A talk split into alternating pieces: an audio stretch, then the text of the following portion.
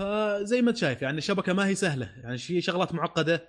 في عندك مبنيين كل مبنى فيه تقريبا كابينتين، لا بعد واحد من المباني على اساس انه داتا سنتر حاطين من نوع الكباين الكبيره، ففي كذا كابينه كل كابينه فيها مدري كم سويتش، وسويتشات بعده اشكال، سويتش ابو ثمانية وأربعين بورت، سويتش ابو أربعة وعشرين بورت، سويتش ابو ثمانية بورت. وهذه في واحده من الغرف، والغرفه الثانيه كذلك فيها كابينه يمكن أربعة وعشرين يونت او اكثر، وكذلك فيها سويتشات، وهذا على اساس المبنى حق داتا سنتر. في المبنى فوزه مسكين كسر خاطري، صار له مده طويله جالس يتكلم مو داري انا ماني فيه. خلينا نشوف وش هرجته يهتمون فيها. السكيورتي شغله مهمه، بعدين كذلك لا تنسى في عندك شغله سيرفرات، سيرفرات كذلك احد الشغلات المهمه اللي لازم منهم يامنونها. قاعد تخربط انت ضروري اليوم، انت ترى لك ساعه نص ساعه، ترى انا ماني عندك مره نهائيا. اما من تحولي صار لي ساعه قاعد اسولف وانت ما تحولي، والله ما ادري عنك. انا قلت لك رايح سويسرا وانت جاي تخربط.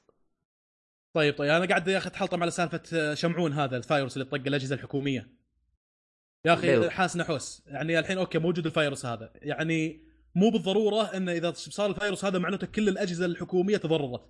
على فكره في كذا واحد انا اعرفه كان اصلا لوجد اوف من الشبكه كلش، ما هو ما هو شابك، فهذا اجهزته كيف تضررت، هذا جهازه كيف تضرر. انا واحد من الناس اللي جهازي عادي، وفي يا اخي ملفات ما ابيها، ملفات ابيها احتاجها، ما ابي جهازي يتفرمت، وما جاه ضرر من سالفه شمعون هذه. الحركه العبيطه هذه جابوا لنا واحد حساس ان هذا مسؤول الاي تي حق الشبكه، وشوف الحركه الوسخه اللي سواها، مر على كل الاجهزه وفصل سلك الساتا، فتح الكيس حق جهاز. تخيل كذا انت في الدوام تجي يوم من الايام تشتغل جهازك جهازك ما يشتغل، تفتح الكيس تكتشف انه في واحد شايل سلك الساتا. عرف سلك الساتا اللي يوصل من الهارد ديسك للمذر بورد، في سلك يوصل من الهارد ديسك للمذر بورد عندك. تمام. فصلوا كل الاسلاك هذه، هذا حق الاي تي، واحد هندي عبيط صار له عشر سنين نفسيته بخشمه، فصل الاسلاك هذه كلها وحطها بكيس وراح كيسه وكذا. ما في اجهزه، ما في شو اسمه، ايش المغزى من الحركه هذه؟ طيب. في نضمن انك ما تستخدم جهازك، على اساس ان نجي نفرمت اجهزتكم كلها بعدين. وقعد خيس تقريبا، قعد شهر بدون كمبيوتر، والله تقريبا شهر ما بدون مبالغه بدون كمبيوتر، قاعد استنى هذا عشان يجيني ويعطف عليه ويعطيني سكساته ويشبكه. وطبعا انا ما استنيت، انا تصرفت كذا، قلت يتصرفوا ويعرفون ايش المشكله، لكن الموظفين النورمال ما يعرفون ايش المشكله. فتحت الكيس كذا قاعد اطالع، في شيء غلط يا اخي، في سلك طالع من السي دي درايف للمذر بورد، اوكي، في سلك المفروض يكون موجود من الهارد ديسك للمذر بورد اللي من خلاله الجهاز يحمل الويندوز، السلك هذا مشيون.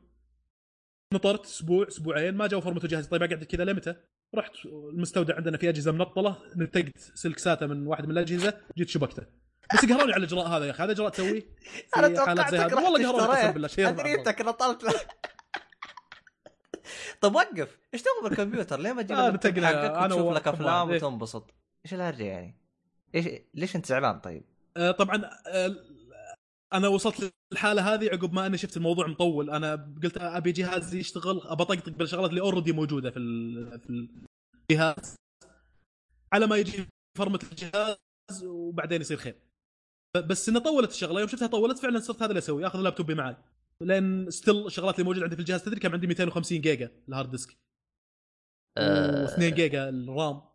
عمي امكانيات تعبانه جدا، اجهزه اي كلام معطينا والله. خذيت لابتوبي بعد فتره زي ما قلت، وصرت اوكي وضعي لابتوب موجود، ونامل ان قريبا انهم راح كل شيء يرجع نورمال يعني. لكن طول طول كم صار له شمعون ترى، والله صار له فتره السالفه ذي وللحين ما خلصوا. أه طيب كذا قاعد يبرمجون الشبكه من جديد. انت الان جهازك شغلته ولا ممنوع تشغله؟ ايه اللي في الدوام ايه فرمته. طيب الحركه يسوي على اساس انه ممنوع، لكن لا، انا سويت حركه خايسه بعد. ما اقول لك في اجهزه منطله في المستودع، عرفت؟ فاخذت سلك ساتا من واحد من هذه الاجهزه بالمستودع، وخذت جهاز ثاني بالمستودع كامل، بي سي كامل بالكيس حقه. لا خذيت وخذت سلك الساتا، السلك الساتا شبكت على جهازي، وهذاك نطلته على جنب الاحتياطي.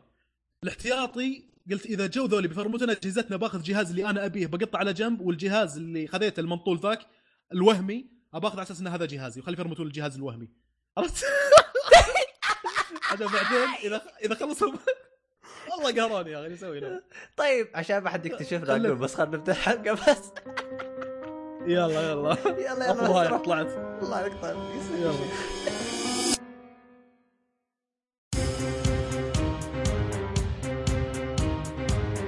اهلا.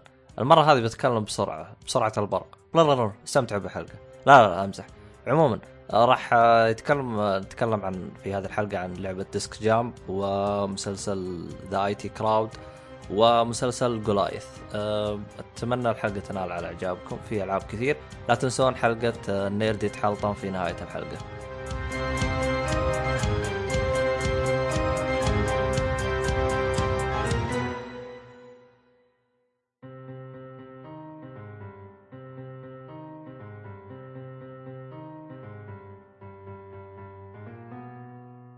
السلام عليكم ورحمة الله وبركاته، أهلا فيكم مرحبتين في حلقة جديدة من بودكاستري. طبعا أنا كالعادة مقدمك عبد الله الشريف، ومعاي خالد الكعبي أص، ومعاي فواز الشبيبي.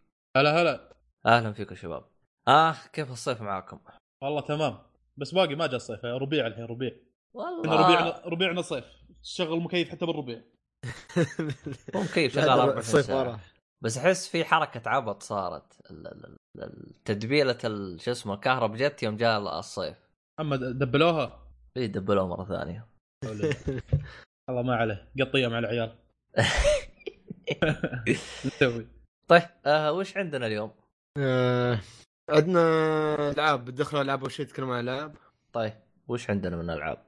أوكي، في لعبة يابانية اسمها صعب شوية، حلو حتى صعب أقرأ لأن اسمها هذا اسمه شوف لو ساعدني بشرف حاول تقرأ وياي، لأن صراحة أنا حاولت حاولت أخلي جوجل ترانسليت ينطقها بس ما ما ما ما قدرت، ما أعرف له، لا ما أعرف له هذا نبتر ما ما خاص بسكت أرد نستعيد فيك نترو بلس بلاسترز نترو بلس بلاسترز هي صح نترو بلس بلاستر هورتني إنفينيت دول أوكي هيروينز إنفينيت دول حلو حلو ما شاء الله عليك نعم وش اختباره؟ ابدأ على رش لعبتك. هذه اللعبة حاليا مسويها خصم في ستيم، عشان شي دخل جربته و... واللعبة فا... لعبة فايتنج من استديو من استديو اسمه ف... فمي... فميسو شيء فميسو بحيث فايتنج اسم... يعني نفس تكن نفس مارتل كومبات والسوالف هذه، هي نفس اقرب شيء لها اقرب شيء لها ستريت فايتر، لكن أوه. لكن سرعه الفايت فيها مش مش نفس سرعه ستريت فايتر وتي وهذا، لكن لكن لعبه يعني عجبتني، اقول لك عجبتني صح عجبتني يعني في العاب، انا احب العاب فايتنج واجرب العاب فايتنج وايد. حلو و... انت اخذتها بس عشان عليها ديسكاونت ولا احد اعطاك ريكومنديشن عليها؟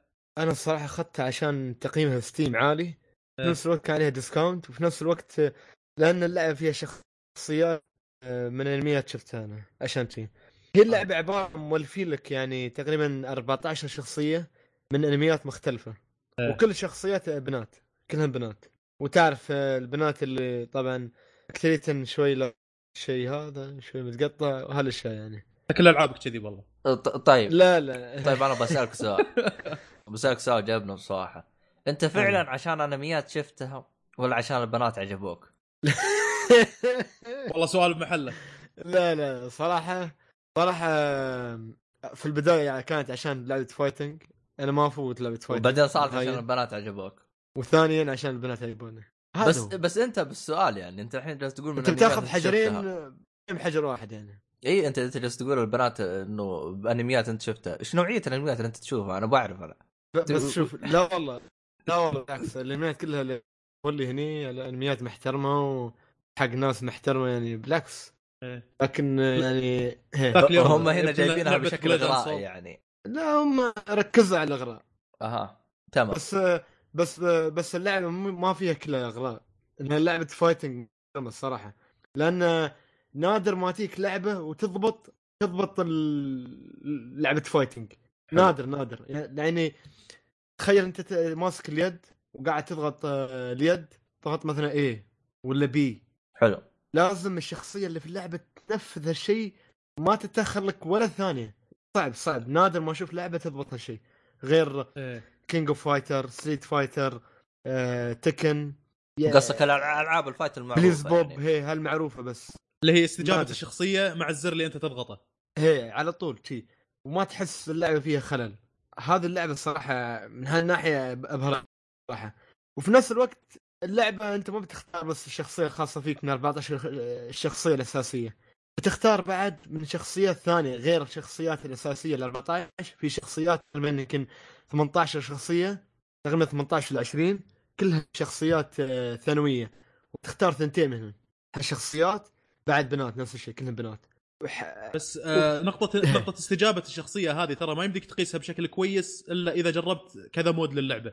يعني ممكن إنك تجرب إنك تلعب مع واحد يكون جالس جنبك مثلا وتلعب أنت ضده، حتبين معك الاستجابة إذا كانت معقولة ولا لا. يعني, يعني أنا مثلا صح. لعبت مارتل كومبات آه في أونلاين، وقاعد أشوف شخصيتي قاعد أنجل صراحة. قلت في هذا ما قاعد يسوي شيء اللي أنا قاعد أسويه. لما ألعب مع الكمبيوتر أسوي حركة، يعني مثلا سب زيرو لما تسوي زاوية إكس ولا حاجة زي كذا يعطيه حركة الثلج ولا يعطيه الحركة اللي أنا أسويها بشكل معقول.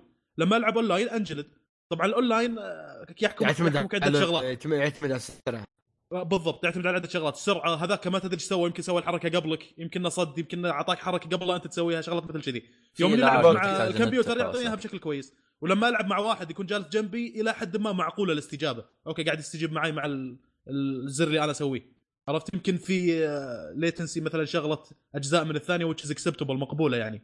لكن anyway هي نقطة كويسة إذا كانت النقطة هذه موجودة في لعبتك، إنه يستجيب لك على طول كويس. فعلا في بعض الألعاب تحس إنك تأخذ وقت، يمكن يأخذ ثانية يلا يبدأ يسوي لك الحركة اللي أنت سويتها، يمكن تكل فيها الحاجة هذه بعد. أمم أمم لا، يعتمد على سرعة اللعب. مثلا ما أتكلم عن تأخير اللعب، تأخير اللعب معروف، مو بأنه تأخير تأخير يعني. مثلا ستريت فايتر بيكون الفايتنج سريع، وها وأي شيء تضغطه يضغط على طول. وتكن مش لأنه بطيء، هو بروحه شيء تحس شوي رتم أبطأ، مش لأنه بطيء في شيء مش مش موزون، لا مش قصدي مضبوطة يعني مضبوط. آه الجيم بلاي نفسه هو كذي، فهمت عليه. هيه هيه حلو حلو. أه فهاللعبة تختار شخصيتك الأساسية وتختار شخصيتين من شخصيات الجانبية، وشخصية الجانبية تختلف عن شخصيات الأساسية اللي أنت تختارها. أه تختلف يعني، وت... وتضغط أه و... وتستدعيهم في الفايت يعني وتتضارب. وفي بار خاص لكل شخصية تختارها من شخصيتين على حسب من الشخص اللي اختارها. في بعض شخصيات يتعبى البار بسرعة عشان تستدعيها تساعدك، بعض الشخصيات شوي يطول على حسب الشخصية وكيف قوتها. تقدر تستدعيها بأي وقت خلال القتال، تضغط ال1 أو ال2 ال2 شخصية ثانية ال1 بأي وقت تقدر تستدعيها، ولا في وقت محدد لازم تقدر تستدعيهم؟ الشخصيات الثانوية تقدر تستدعيها فيه متى ما تعبر، متى ما تعبى البار تقدر تستدعيها. هذا آه. بس آه. طيب. شخصيتين ثانويات. ها حلو، هي شخصية ثانويات شخصية أساسية وتختلف. نظام الاستدعاء زي ناروتو ولا زي تيكن؟ يعني تيكن كانت تجيب شخصية كاملة وتلعب فيها كأنها شخصية عادية، يعني كأنها شخصية نفس أساسية. آه... نفس لعبة ستريت فايتر آه... فيرسس مارفل، تعرفه؟ لا للأسف ما لعبتها والله. كابكوم فيس مارفل، ليه استغفر الله، كابكوم فيس مارفل لأنها لعبة تو دي وتستدعيها فجأة، ساعات شيء فجأة وتروح. أها تمام. ما تقدر ما تقدر تستدعيها أنت تلعب فيها يعني، عرفت كيف؟ أها يعني يعني فقط تستدعي عشان تنفذ مثلا ضربة وتروح. وكل وحدة من الشخصيات لها شيء معين، وحدة تبطأ، وحدة تضرب، وحدة تضرب من فوق، طيب. وحدة من تحت يعني. طب نفس اللي استدعيها هذه هي. أقدر في جيم إني ألعب فيها؟ تقدر في جيم بعد ما تخلص ستوري. هو في ستوري، اللعبه فيها ستوري، وستوري ما اقول لك انه بايخ، بس بالنسبه لك انت انت ما متابع ال... الانميات الخاصه في الشخصيات بتقول بايخ، او شخصيات ما تشدك بتقول بايخ. لكن اذا انت عايبتنك الشخصيات و... و... وداخل فيها جو بتقول لا هذا القصه صراحه حلوه بكمل اقرا. والقصه مش انها على كاسين، لا القصه بتحصل شخصيه طلع يمين وشخصيه طلع يسار، وفي مؤثرات يعني، في مؤثرات بسيطة بس ما في كاسين، وفي مثل ما تقول تكست صوت صوت وكلام تحت يطلع، صوت ياباني طبعا والكلام انجليزي، وتقرأ ويتكلمن. القصة مش هي هذيك الشيء القوي اللي عش... أقوى شيء في اللعبة، لا لا قصة عادية بس تسليك عشان عسبت أنت تلعب قصة. ويوم تخلص القصة تقدر تروح يفتح لك طور جديد اللي هو another story. في الانذر ستوري هذا تقدر تقدر تقدر تلعب شخص قصص خاصه بشخصيات معينه، يعني كان شابترات، شابتر هذا الشخصيه الفلانيه تلعبه وتخلص، الشابتر اللي بعده الشخصيه الفلانيه. زين آه لكل هي. شخصيه في قصه تختلف عن الشخصيه الثانيه. هي هي اكيد كل شخصيه قصه. انت انت خلصت بعض الشخصيات صح؟ خلصت لعبت فيها ستوري مود ثلاث ايه ستوري مود. كم اخذ وقت تقريبا في الشخصيه؟ كم تاخذ وقت عشان تخلص القصه؟ شوف الفايت العادي اللي في ستريت فايتر اللي هو راوندين أه. كم ياخذ منك فايت العادي الجوله؟ خمس دقائق جولتين اللي هو جولتين يعني خمس دقائق إيه. تقريبا خمس الجوله أوكي. لكن لو أه. تكلم عن الستوري مود انا اخبر كان في موجوده في مارتل كومبات يمكن تاخذ ساعه ما... ساعه الستوري مود مش... عاده المفروض اطول من الجوله خمس دقائق ستوري مود معقوله. شوف بيك انا آه...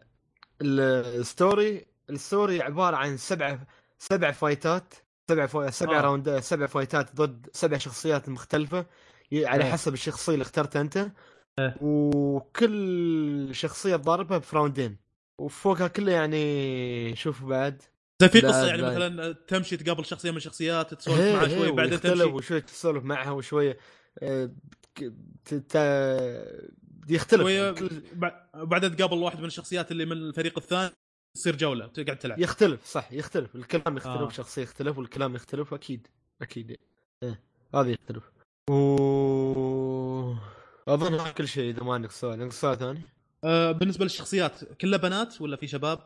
كلها بنات كلهم بنات. طيب كلهم آه هيومن كلهم بشر ولا في مثلا تجيك شجره على شكل بنيه ولا على حسب الشخصيات يعني مثلا في في شخصيه من شخصيات طبعا انا اعرف اللي اعرف اغلبيه الانميات اللي في اللعبه للشخصيات اللي, اللي يعني لكن بعض اغلبيتهم ما اعرفهم بعد. المهم شو تفاجات في وحده سايبورغ يعني تعرف سايبورغ اللي هو انسان آه لكن انسان في... مركب له قطع آلية قطع آليين فيعني بس ما في شخصيه شاطحه مثلا والله تكن حاطين لك باندا مثلا ولا حاطين لك هذا حق الخشبي شيء خشبي ل... ما في شخصيات مثل شيء كله بشر تقريبا شيء ماشي شخصيات الشخصيات من الانميات معروفه يعني مثل سوبر سونيكو تعرفه سوبر سونيكو؟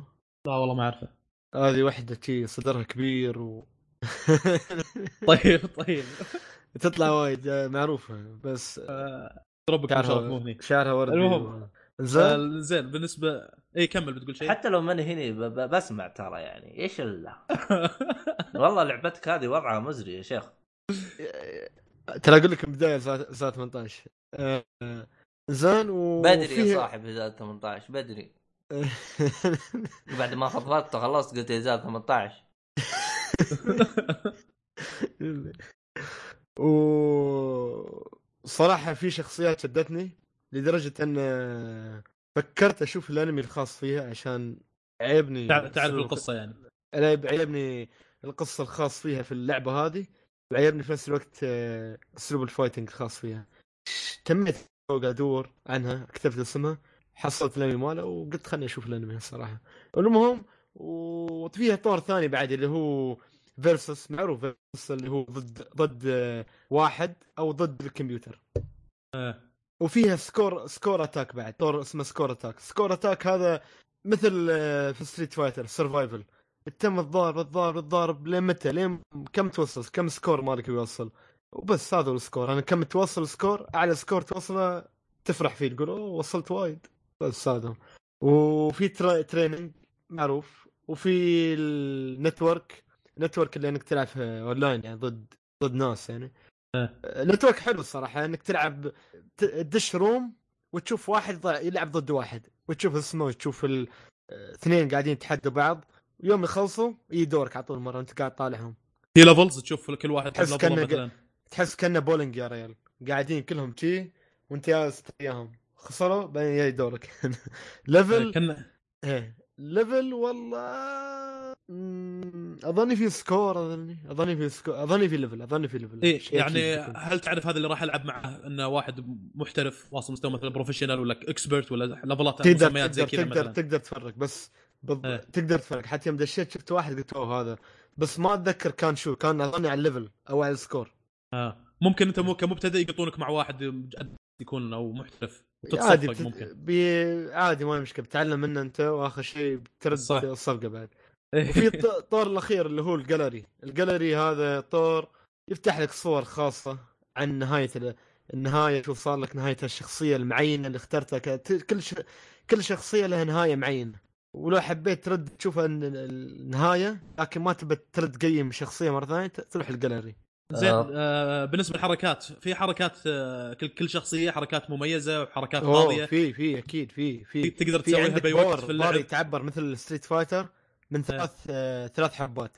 تعب الحبه الاولى هاي حركه حركه قويه لكن مش هي قويه، وتعب البارين اثنين مع بعض هاي حركه سموها سوبر قويه آه.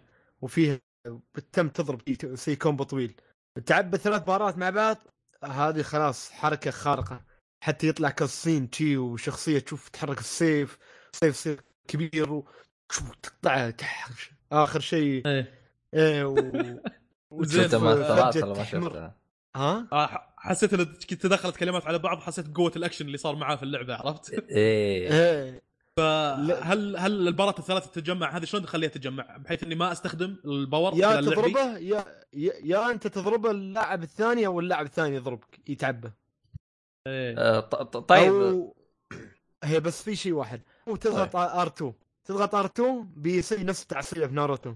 تعصيبه مش انا يتحول يعني، او دراغون بول خلينا نقول في التعصيبه في دراغون بول شي يطلع أه. يطلع عليه لون نور لون احمر ونار شي تحت لمده معينه تقريبا نقول عشر دقائق مو عشر دقائق عشر ثواني او خمسة عشر ثانيه. الح...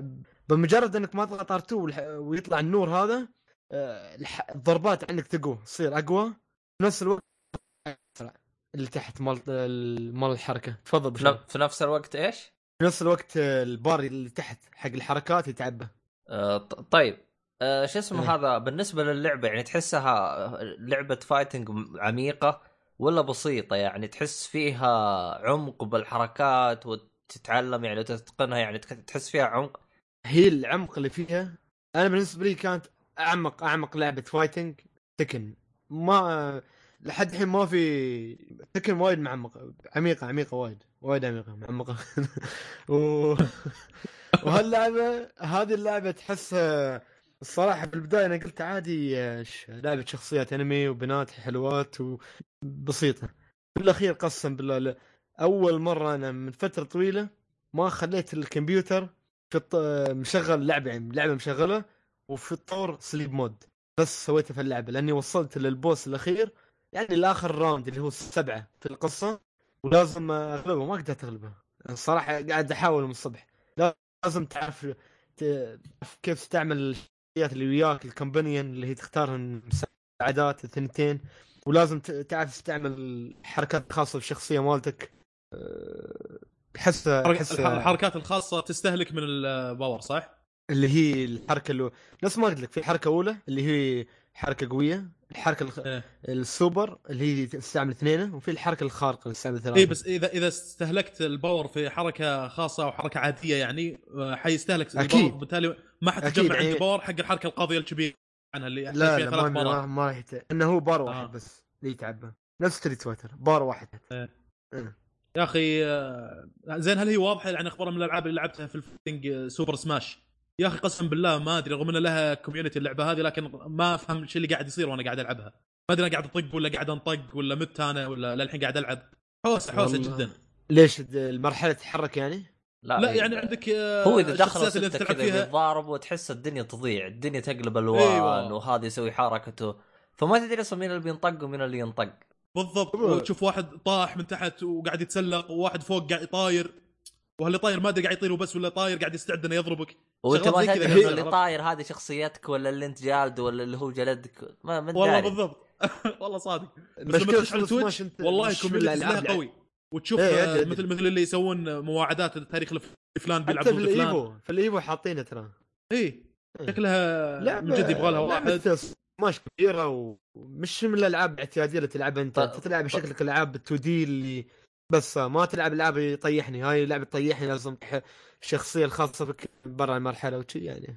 الفايتنج بارت الكومبات تكن ستريت فايتر هذه الالعاب العبها النورمال العاديه اللي اغلب الناس هذه قريبه من قريبه من ستريت فايتر وايد هاللعبه. طيب آه. آه اخر سؤالين كذا على شكل اختصار. بالنسبه للبنات كلهم آه يعني ملابسهم خالعه ولا في بعضهم ملابسهم لا باس فيها؟ لا لا لا لا في ملابس محترمه خاصه يعتمد واحده على الثانيه يعني والبقيه عبط ولا ايش؟ لا لا يعتمد على الانمي اللي, اللي يعني يمكن تقريبا نقول من أربعة عشر من أربعة عشر أربعة عشر شخصيه لحتى في ثمانية عشر ثانيات اللي هي المساعدات. تقدر تقول تقريبا ثمانين بالمئة من الشخصيات مثيرة. طيب يعني أفهم من كلامك أربعة مسترات والباقي يعلم الله. طيب طيب المخرج آه المخرج عاوز كده زيني. كم شخصية كم شخصية عندك عددهم يعني؟ ممكن أربعة عشر أربعة عشر. انزين في مقفلات شخصيات مقفلة وتفتحها مع اللعب ولا كلهم أربعة عشر؟ لا كلهم مفتوحات. أحلى شيء هذا. طيب آه شو اسمه آخر حاجة عشان نختم فيها، إيش رأيك عن اللعبة يعني تقييمك للعبة؟ أه... تقييم اللعبة اللي هو أم... اخلص من أربعة، واحد من أربعة، كم؟ ثلاثة من أربعة. طيب السالفة يعني أنت يعني أنت تنصح باللعبة يعني إنه أحد يشتريها يعني؟ إذا أنت تحب ستريت فايتر حلو و... وتحب فايتنج ومتعطش للفايتنج، خاصة لعب عليها خصم الحين بعد حلو، وتحب الأنمي خ... لا تفوتها نهائيا، لا تفوتها صراحة. إذا كم قلت ثلاثة ما إذا أنت كم كم قلت قيمتها أخذتها تقريبا على خمسين درهم أو ثمانية وخمسين آه. درهم إيه. طيب طيب درهم مش ستيم إيه، هي متوفرة طيب. على ستيم متوفرة على بلايستيشن فور. أها موجودة على بلايستيشن فور. طيب تمام حلو إيه. باقي شيء تضيف على اللعبة نروح اللي بعده؟ هذا شيء والله أعلم. طيب إيش باقي أشياء تبغى تتكلم عنها يا شباب؟ إذا عندك أنت ألعاب شيء ولا نشوف الألعاب البسيطة اللي لعبناها خلال هالأسبوع شيء أنت أبو شرف؟ لا لا أنا ما عندي حاجة. طيب ديسك جام أنا لعبتها. ديسك جام شيء إدماني صراحة. أنت لما تلعبها في عندك أربع شخصيات، في شخصية البنت الملثمة اللي لابسة أحمر هذه، وفي البنت اللي لابسة وردي، وفي واحد ضخم معضل أسمر، وفيه اللي لابس أحمر رصاصي واحد كذا تقريبا. أحس إنه الشخصية الأساسية اللي باللعبة أبو شنب هذا. ولا شخصية من شخصيات صراحة مضبوطة نهائيا. ما تحس شخصيات عشوائية كذا، ما بشكل سريع ما سواها، ما, ما في تركيز جدا على شخصيات، سووا لك شخصيات وبس. لكن المميز بشخصيات هو حركاتهم، يعني مثلا شلون لما تنقز لما تطق مربع مثلا ويتزحلق عشان ياخذ الدس. صح صح اتفق وياك. كانهم عطوا بشرف شوي لقوا قلم قالوا رسمنا الله يخليك. وهذا من الشغلات اللي انا اتساءل، هل مثلا لو اخذت الضخم هل من السهوله لي اني القط الديسك اذا كان بعيد عني؟ مثلا كان ضخم مجرد اني اقرب من الديسك يمكن يلقطه، بخلاف مثلا البنت النحيفه الملثمه هذه يمكن هذه نينجا. ما تلقطه بسرعه لانها نحيف اي حقه النينجا، لانك تحتاج انك تصير جنب الديسك حتى انك تقدر تلقطه، ولكن حركتها سريعه تكون، بخلاف الضخم هذا يمكن تكون حركته بطيئه. انا مجرد هي تساؤلات كذا قاعد احذفها، نفس تساؤلاتنا ايام هذا نفس تساؤلات روكت ليج اي اللي سياره كبيره هل, هل, هل ممكن تحكم يختلف بالكوره حاجه زي كذا. أه انا شخصيا احس انه صراحه تاثر في اللعبه هذه، حسيت اني مع البنت حسيت انها تتحرك اكثر، لكن اذا وصلت للديسك صعب اني القطها احيانا بسبب انها حركتها حاده، يعني تجيك بزوايا حاده، تمشي سيده وراء يمين يسار، ممكن زاويه يمين او زاويه يسار فوق مثلا، فحسيت انها حرك... تحركاتها شوي مستقيمه ما هي سموث يعني، بخلاف ابو شنب اللي حسيت انه شوي ممكن اسهل لي اني القط الديسك فيه اذا كنت العب فيه. أه... طبعا اللي ما لعبها اللعبه رهيبه صراحه ثمانية زي ما قلنا، هي ما ادري الظاهر انها جديده. أه... تكون شخصيتين تلعب واحد ضد واحد او اثنين ضد اثنين، وفي زي القرص او الديسك تحذفه بحيث انك تحاول تخليه يطيح في ارض الخصم او تخليه يصفق في الجدار الخلفي الملعب الخصم. شكلها تحصد نقاط، اللي يوصل خمسين نقطه هو اللي يفوز بالجيم.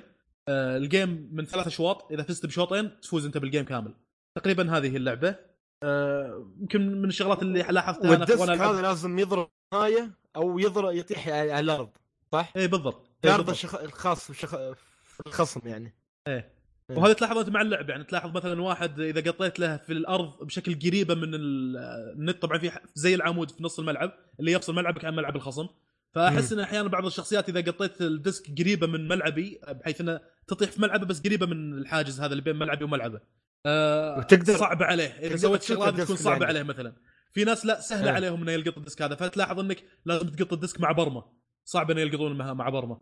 من الفن من الشغلات الكويسه اللي تفننت فيها انا اني اقط الديسك اخليه يصفق بالجدار، بحيث اني اقط الديسك واوجه يمين او يسار كذا، تكون صعبه شوي، يصفق يسار بعدين يروح يمين بعدين يسار بعدين يمين، فتلاحظ انه يحوس يحاول انه يلقط الديسك مع ان الديسك يكون شوي بطيء لكن صعب انه يلقطه اصلا. في زرين للشوت صح؟ في الار اتنين لا وايد ار اتنين او اتنين في مربع مربع شوت عاليه شي اي وايد، يعني اكس يقطها بشكل مستقيم، ار اتنين يقطها بشكل مبروم على اليمين، قلتو يقطها بشكل مبروم على اليسار، مربع اللي يقطها سقاطي كذا يخليها تطيح في الارض، ما يخليها تصل في الجدار، يخليها تطيح في الارض وتقدر تخليها تلف صح؟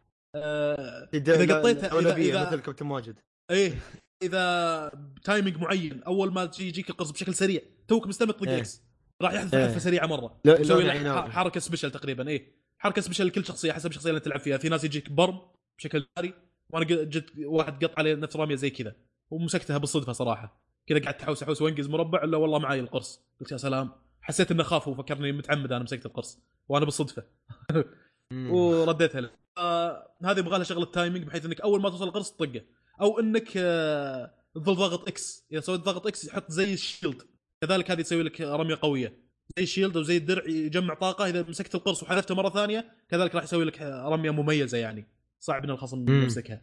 بس ماني عارف ليش شغله اللي اطول يلا انا الاقي لي احد العب معاه يا اخي، هو اوسخ شيء فيها اللعبه النت، مع ان اللعب ادماني بشكل رهيب جد، لكن صعب تحصل واحد صعب النت، ما ادري شو مشكلته. اللعبه على البلس ولعبه بلاش يعني المفروض يكونوا وايد وايد طيب بشر يلعبوا. في اعتقادك ان هل هي من سيرفرات نفس اللعبه يعني، ولا يعني هي مشكله تقنيه في اللعبه يعني تشوفوها انتم؟ انا اظن تقنيه المشكله يعني، كلنا في اجماع على الشغله هذه. الحين كلمت واحد من الشباب اللي هم اللي كنت العب معه ركت ليج يقول لي نفس الحاجه، يقول تطول يلا الاقي لي احد العب معه، يقول ان اللعب اثنين ضد اثنين ممتع اكثر، يقول اللعب اثنين ضد اثنين لا ركت ليج والله كان على طول ديسك ديسك جام. هاي اثنين ضد اثنين تقصد؟ ايه ايه والله يقول اللعب ممتع فيه اكثر، والله ما ادري هو يقول لي. انا عيبني واحد ضد واحد لان اثنين ضد اثنين بيتوزعوا يمين صار بيبهدلوك. ايه بس والله ما ادري، احس انه ما في ناس قاعد يلعبونها عشان كذا ما قاعد يجي هذا، لانه لو كانت مشكله تقنيه كان ما يجينا احد يمكن اي ظاهر عندها مش معروفه، عشان كذا حطيتها في الجروب ذا نيكست بيج ثينج يعني استنوا لها فتره، اتوقع انه حيكون في لها كوميونتي قوي يعني شيء لا يقل عن روكت ليج، عن ما ادري اذا بتوصل مستوى فيفا مثلا، لكن المفروض المفروض يمسكوا الشخصيات الاربع يكبوها زباله كرامه شخصيات ثانيه صراحه، لان هذه مستحيل مستحيل انا اقول لك مستحيل تنشهر اللعبه اذا كانت هالشخصيات شخصيات اللعبه. تحس كأن الشخصيات اللي في لعبه تيم فورستر اثنين القديمه من سنه هذا افضل منها بعد. طب في شيء حاجه بخصوص الشخصيات، انت قلت تلعب اربعه، هل لو انا مثلا اخترت الضخم انت ما تقدر تختاره اذا كنت ضدي؟ لا عادي تقدر تقدر تقدر آه. يعني عادي مثلا اللعبه كامله يكونوا نفس الشخصيه؟ ايه عادي, عادي. طيب راح يكون في شيء يميزني عنهم، يكون لون الشخصيه حقتي مختلف عشان افرق انا وين؟ لا ما اظني ولا ما اشوف انا انا, أنا, أنا المشكله ما لعبت ما لعبت اثنين ضد اثنين، فاذا انت تلعب ضد واحد نفس شخصيتك ما عندك مشكله حتى لو كانت نفس نفس الشكل، لانك انت في ملعب اللي جاي هي صايره تحت وفوق، في ملعب تحت وفي ملعب فوق، انت في الملعب اللي تحت فاكيد حتعرف ان هذاك الخصم يعني حتى لو كانت نفس الشخصيه بالضبط مو شرط انه يغير ملابسه، والشخصيه اللي تلعب فيها انت عليها شيء نفس شيء حس عارف انها شخصيتك شيء نفس علامه فوق راسه. اي فالسؤال هذا ممكن نجربه اذا كان اثنين ضد اثنين ونفس اللي انا قاعد العب معاه ماخذ نفس شخصيتي، هل حيكون لبسه لبس ثاني؟ ما ادري عاد هذه نجربها بعدين. انا ما جربت اني العب اثنين ضد اثنين لاني يدوب اقدر العب واحد ضد واحد، لان ما في كثير مستخدمين الظهر للعبه هذه، يلا يدخلني على احد. واذا قال لي اول شيء شيك على سيرفرات من تسعة عشر سيرفر ومدري كم، بعدين يقول لي ماتش ميكنج ياخذ بعد ماتش ميكنج يمكن خمس دقائق يلا يلقى لي واحد العب معه، والمشكله اذا طحت مع, مع هالواحد اذا طحت مع هالواحد وطلع يفت هالواحد، لان هو نفس الحاله تلاقيه يعاني يلا يلقى احد يلعب معه، فاذا كان يفت حيفوز علي، ما نبي نطلع ما ما ليف ماتش لاني بلعب معه مره ثانيه، لان اذا بطلع يا الله اطول القى لي لاعب ثاني فالعب معه مره ثانيه وانجلد مره ثانيه، فاحس باحباط اذا لقيت واحد يفت صراحه، لاني لازم العب معه ثلاث اربع ماتشات، واذا كان يفت وصلي حي حيمسخرني يعني. لقيت ناس والله مستوياتهم كويسه يعني، ظاهر في مستويات انا يسموني روكي اللي هو مبتدئ، وفي ناس ظاهر مسميات لهم اسماء ثانيه، معناته الظاهر لهم صار لهم فتره قاعد يلعبون اللعبه هذه، ما ادري كيف صار لهم يلعبون فتره، يمكن كان لها اللعبه كانت موجوده او مثلا او موجوده هي اوريدي من زمان، الحين حطوها على البلس يلا احنا عرفناها، يمكن هذول شارينها من قبل، او يمكن انه يفتوا فداعس فيها يعني من فتره يعني، او داعس فيها في الفتره في اول ما نزلت على البلس، ما ادري عنه عاد. ايه بس اتمنى اتمنى خلال الفتره الجايه انهم يعدلون من الشغله هذه اذا كانت مشكله تقنيه، واذا ما كانت مشكله تقنيه ما عندي مشكله، لان اتوقع حيصير مستخدمين زياده في اللعبه بعد فتره. انا الى حد ما يمكن اختلف مع خالد، خالد يقول ان الشخصيات سلبيه قويه في اللعبه لدرجه ان يمكن اللعبه ما تنشر بسبب الشخصيات اللي فيها. لا يا اخي الجيم بلاي ممتع صراحه، خليك من الشخصيات، الجيم بلاي انا هلا استمتع وانا قاعد العب. ايه شوف فروج تعلم الشخصيه فيها، تعلم الشخصيه بدعين ها خلاص والله صراحة. شوف شوف يا صاحبي الجيم بلاي احد اهم العناصر. الجيم بلاي اذا هو ممتع حتى لو شخصيات خايسه حتى لو جرافيكس مفقع، اذا الجيم بلاي ممتع صدقني الناس حي ما بتكون حلوه وما بتكونها اكيد بتكون حلوه. الصور اللي كان في دماغي كانت بتكون مشهوره مثل روكت ليج، بس ما احس انها بتكون مثل روكت ليج. أه. هذا اللي احسه، ما ادري والله، هذا شيء نشوف خلال الفترات الجايه حيبين. روكت ليج اخذت سرعه قويه جدا وخذت أه يلا لا تقامر قمار لا لا يسوي تعدي مسوي فيها انت عبيط وتقامر، انا ما علينا بس ايش كنت بقول. طب رايك عاوب بشكل هاي على اللعبه او تقييم؟ والله المشكله اعطي انطباع مبدئي جدا، لان زي ما قلت لك استنى شغلات تتعدل في اللعبه، اللعبه جديده، انا حتى يمكن ما قريت فيها شغلات ثلاث ساعات بسبب شغلات انه ما في لاعبين واجد فيها، ما في شيء اسمه جديد كما يعطون الحين. اي سوفا موجوده مش بطاله صراحه على على لعبته. طيب آه شو اسمه هذا آه. انا ما ادري، انا احتمال الجهاز حقي بيسوي ريستارت كذا مفاجئ، فاذا طلعت انا انتظروني. المهم آه اي كويس كتبت اسمها. طيب حلو آه وش عندكم لعبه غيرها؟ آه بطلت كم لعبه لعبتها خلال هالاسبوع، لكن ما كانوا من الالعاب القويه آه لذلك قعدت اتنقل من واحده لواحده و... وارجع لواحده منهم الع... تركتها قبل فتره وارجع العبها شوي تدقر فيها الالعاب هذه صراحه. كان عندي حريم اربع حريم ينقلون بينهم تقريبا. انت ايش قصتك انت اليومين هذه مع الحريم؟ انا ماني فاهم لك انا ايش سالفته. ايه ايش فيك يا خالد الحكي؟ طبيعي مالي طبيعي. وش ناوي يخطبوا لك يعني ولا ايش الهرجه؟ مالك مالك لا رد اوكي يقول طبيعي فعلا طبيعي. لو لو شباب كان مشكله، بنات اوكي anyway طبيعي والله ميل طبيعي اللي فيه يا اخي. مع الوضع اللي احنا فيه الوضع شو اسمه صار تست... شو اسمه بعض الامور تتساهل فيها ما ادري عنه ايش اسوي له، احاول اشدي اطلع له قدر عرفت ارجع له ايه. طيب anyway آه يعني يمكن خلال الفتره الماضيه انا كم لعبه طحت عليها حلوه صراحه، اللي هي ابزو على تايتن سولز آه. ف كمبر اللي لعبتها الاسبوع الماضي تكلمت عنها دقرت بمكان، بس هذه السلبيه. واللعبه رهيبه صراحه رهيبه وتقييمها عالي على الستيم. ايش هي اللعبه؟ ما عمرك ذكرتها.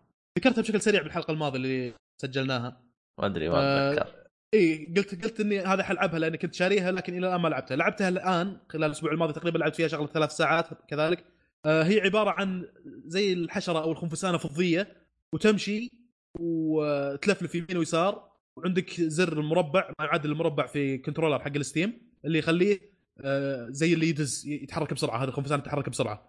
وفي زي اللحن آه وتجيك زي الحواجز او لفات انت تلف مع اللفات هذه، اذا ما لفت مع اللفات هذه راح تنفجر المركبه اللي انت فيها او الخنفسانه هذه الفضيه، الظاهر انها خنفسانه آه. اذا ما لفت مع لنا زي اللي تصفق بجدار وتنفجر، وقاعد تمشي بشكل سريع الخنفسانه هذه. فهي لعبه بلاتفورمر، وعندك زي اللحن اللي مثلا اللحن يقول لك تن تن تن، بعدين تجيك لفتين انت تلف مع التنتن هذه، تمشي كذا سيده بعدين تلف يسار يمين تنتن عرفت ما ايه، لازم تمشي مع اللحن هذا، هذا الحلو باللعبه. فلاحظت اني انا كنت الصوت عادي تقريبا كان ما معلي مره، وقاعد العب بعدين وقاعد اموت كثير يوم اني عليت الصوت شوي بحيث اني اسمع اللحن كويس، واحاول اني اخلي تحركاتي مع اللحن متماشيه مع اللحن. اللعبه صارت لي شوي اسهل صراحه هذه اي. حاول انك ترفع الصاد عشان تسمع اللحن عشان تمشي مع هذا يعني. افهم كلامك هذه لعبه تلعبها بالصوت ما تلعبها بالنظر أه نوعا ما، مو مية بالمية لكن أيه. تقول فيها تقريبا خمسين بالمية ممكن الميوزك يساعدك، الميوزك يساعدك في التحركات، لأن تنتن أعرف بعدها بثانية لازم تطق إكس إكس عرفت؟ أها يعني كل لحن له زر معين زي كذا إيه. ممكن يجيك مثلا تنتن تم معناتها إكس إكس يسار، تجيك كذا مثلا إكس إكس لأن في زي الحبات في الأرض تأخذهم، تجيك حبتين ورا بعض بسرعة بعدين لف يسار تأخذهم بعدين لف يسار. مثل ألعاب رذم يعني أه مو تقريبا إيه ممكن نسميها رذم صحيح، لأن رذم عبارة عن لحن واللي يصير فيه الشغلات هذه اللي تمشي أنت مع اللحن في اللعبة. ولذلك هي تذكرني بلعبة كذلك اسمها ذا امبوسيبل جيم، يمكن تعرفونها، لعبة ميني تقريبا كانت موجودة قبل فترة على البلاي ستيشن ما زالت أتوقع موجودة أه. لعبة اسمها ذا امبوسيبل جيم من اسمها يعني، أنا صار لي الحين ثلاثين سنة ألعب اللعبة ما خلصت ليفل واحد ملوك، مو ثلاثين سنة يعني وايد يعني سنة يمكن كذي، من فترة لفترة ألعب اللعبة هذه موجودة عندي على البي اس بي، وفعلا ما بالغ سنة صار لي تقريبا بهاللعبة هذه ألعبها شغلة ساعة أحاول أخلص ليفل واحد ما قدرت، أترك البي اس بي أجي بعد مثلا أسبوعين ألعب اللعبة مثلا مرة ثانية ليفل واحد الى الان ما خلصته. واحد من الشباب قال لي خلصه على نفس اللعبه هذه، خلص ليفل واحد على الجوال. يمكن التاتش اسهل في اللعبه هذه، لكن في البي بي اس بي قاعد اضغط زر الاكس، وفي التاتش اسهل، اكاد اجزم بالشغله هذه بسبب انها اسهل. هو قدر انه يخلص ليفل واحد على شو اسمه على الايفون. anyway هي تشبه ذا امبوسيبل جيم اللي هي ثامبر من ناحيه ان رذم، من ناحيه ان اللحن ممكن يساعدك في تجاوز العقبات اللي في اللعبه، لكن اذا دقرت في مكان ماني عارف صراحه ايش اللي يبغاه مني. زي اللي انت كذلك من الزرار اللي تقدر تستخدمها انك تضغط فوق فتشوف الخنفسانه، زي اللي تفتح اجنحتها كذا، بعدين بلحظه معينه لازم تضغط اكس فياخذ الحبه من الحبات اللي موجوده على الارض هذه. حاولت اني اسوي الحاجه هذه ماني قادر، حاولت اسويها ماني قادر. طبعا كل في عندك زي الشباتر، كل شابتر فيه وحش، الوحش عباره عن الرذم حقه يصعب. يعني مثلا بدل تضغط اكس اكس مربع تضغط اكس اكس مربع يسار يمين، بعدين اكس اكس مربع يمين يسار، حاجات زي كذا، فتجيك ربشه. هذا تقريبا البوس. وكذلك فيه لحن حق الوحش، اللحن يكون شوي اصعب انك تتماشى معه. أه فدقرت بهالمكان. أه برجع فور شور برجع للعبه هذه، بحاول اني اعرف شو التريك شو الغبنه في الليفل ذاك، ونشوف ان شاء الله مشت معي. اكتب لي اسمها تحت. طيب أه طيب أه شو اسمه هذه؟ هذه واحده من الالعاب. أه في لعبه لعبت ليتل بيج بلانت، كان لعبتوها ليتل بيج بلانت صراحه ديسابوينتنج. أه واتوقع يمكن لانها ديسابوينتنج كذا، يمكن اي ثلاثة ليتل بيج بلانت ثلاثة يمكن لانها ديسابوينتنج خلوها على البلس. اي عشان كذا يمكن خلوها على البلس، اتوقع ان هذا سبب من الاسباب. يمكن ما في كثير اشتروا اللعبه لانها شافوها مش كانت فتره طويله يعني. اي يا اخي الاجزاء الماضيه بالذات الجزء الاول كان رهيب، حتى الثاني صراحه، لان واضح الستوري مود عندك، واضح الشباتر حقت اللعبه. شابتر واحد فيها خمس مراحل تخلصت، تروح العالم الثاني، او شابتر اثنين له طابع ثاني تقريبا. حتى اخبر مثل الجزء الثاني او الاول كان في مثلا شابتر يعطيك طابع انك بالهند، دقه هنديه على شخصيات آه كذا تشوف آه هنديه، شيء شيء جميل. كل شابتر له ثيم إيه؟ معين صح كلامك، له ثيم معين من ثيمات. كذلك في بروسيا واحده من الشباتر، ظهرنا بالجزء الثاني هذا كان انك بروسيا، فتشوف وانت تلعب صواريخ تطلع لك وتدخل مفاعل نووي، وفي عندك زي الالغاز، شغلات رهيبه يعني كانت موجوده فيها. فكل شابتر كان فيه ثيم، ثيم من الثيمات جليدي، ثيم من ثيمات طابع هندي، ثيم من ثيمات طابع روسي زي ما قلنا. فكان مرتب، شغل رهيب، شغل يونس. لعبه بلاتفورمر مرتبه جدا كانت ورهيبه، اللي هي الاجزاء الاول والثاني. الثالث ما ادري ليش حاقوها صراحه، لدرجه اني قاعد احاول وين الستوري مود، وين التشالنج، وين المرحله التاليه، وين النكست شابتر، ماني قادر امشي. يعني مثلا القى نفسي بمكان في عندي فيه ثلاث بوابات، ادخل بوابه من البوابات هذه يعطيني زي الاستيكرات، استيكرات حق هذا السوك سوك بوي اسمه او ساك بوي. آه يجي استيكرات، لازم تاخذ الاستيكرات هذه وتلزقها على الجدار حتى انه ينفتح لك ينفتح لك المرحله. ايش الحركات العبيطه هذه يا اخي؟ عطني مرحله على طول جاهزه خلني العب وبس. آه لكن في في سال هو صحيح كلامك، انا اتفق معك في النقطه هذه السلبيه، انه المراحل نفسها كانت ما هي يعني مثلا هذه مرحله الاولى، هذه مرحله ثانيه، هذه مرحله ثالثه. لا كان حاطين لغز كيف تفتح المرحله عشان تدخلها، فكانت أيوة. فيها نوعا ما عبط. يعني انا اتذكر هذاك اليوم، طبعا انا ما لعبتها يعني على طول أربعة وعشرين ساعة، لا انا كنت فقط اجي اساعد العب مع اخواني كذا جيم جيمين واروح، القاهم وصلوا شابتر مدري كم، اجي العب معاهم جيم جيمين واروح. فهمت علي؟ يعني كنت كل أه. يوم العب معاهم حاجه بسيطه، فهمت علي؟ فكانت مره من المرات جلست كذا عندها ابو نص ساعه عند اختي، لقيت الاستحوم بالمنطقه تحوم، قلت الحين ايش الهرجه؟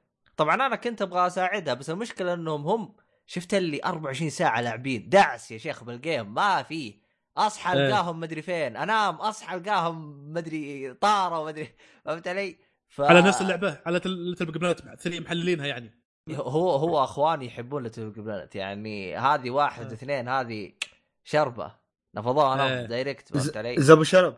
هلا ما حسيت فيه مشكله الاتصال ليتل بيج بلانت ثري؟ انا العب لوكال، ما كنت العب انا نفس الشيء الاونلاين، لان الاونلاين شوف الاونلاين تنشر مراحل، تلعب مراحل ناس معينه يعني. اعرفها الحركه هذه، انا ما عمري جربتها ولا عمري فكرت اجربها.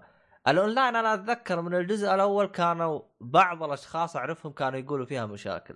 اي فاتتكم شيء كبير. ليش؟ لان إيه؟ احلى شيء في اللعبه انت تصمم مراحل خاصه فيك وتنشرها وتلعب مراحل خاصه بشخ... بناس ثانيين. لكن المشكله اللي, اللي طيرتني على اللعبه هذه النت الخاص فيه الصراحه مريض وبطيء بطيء بطيء وايد بطيء.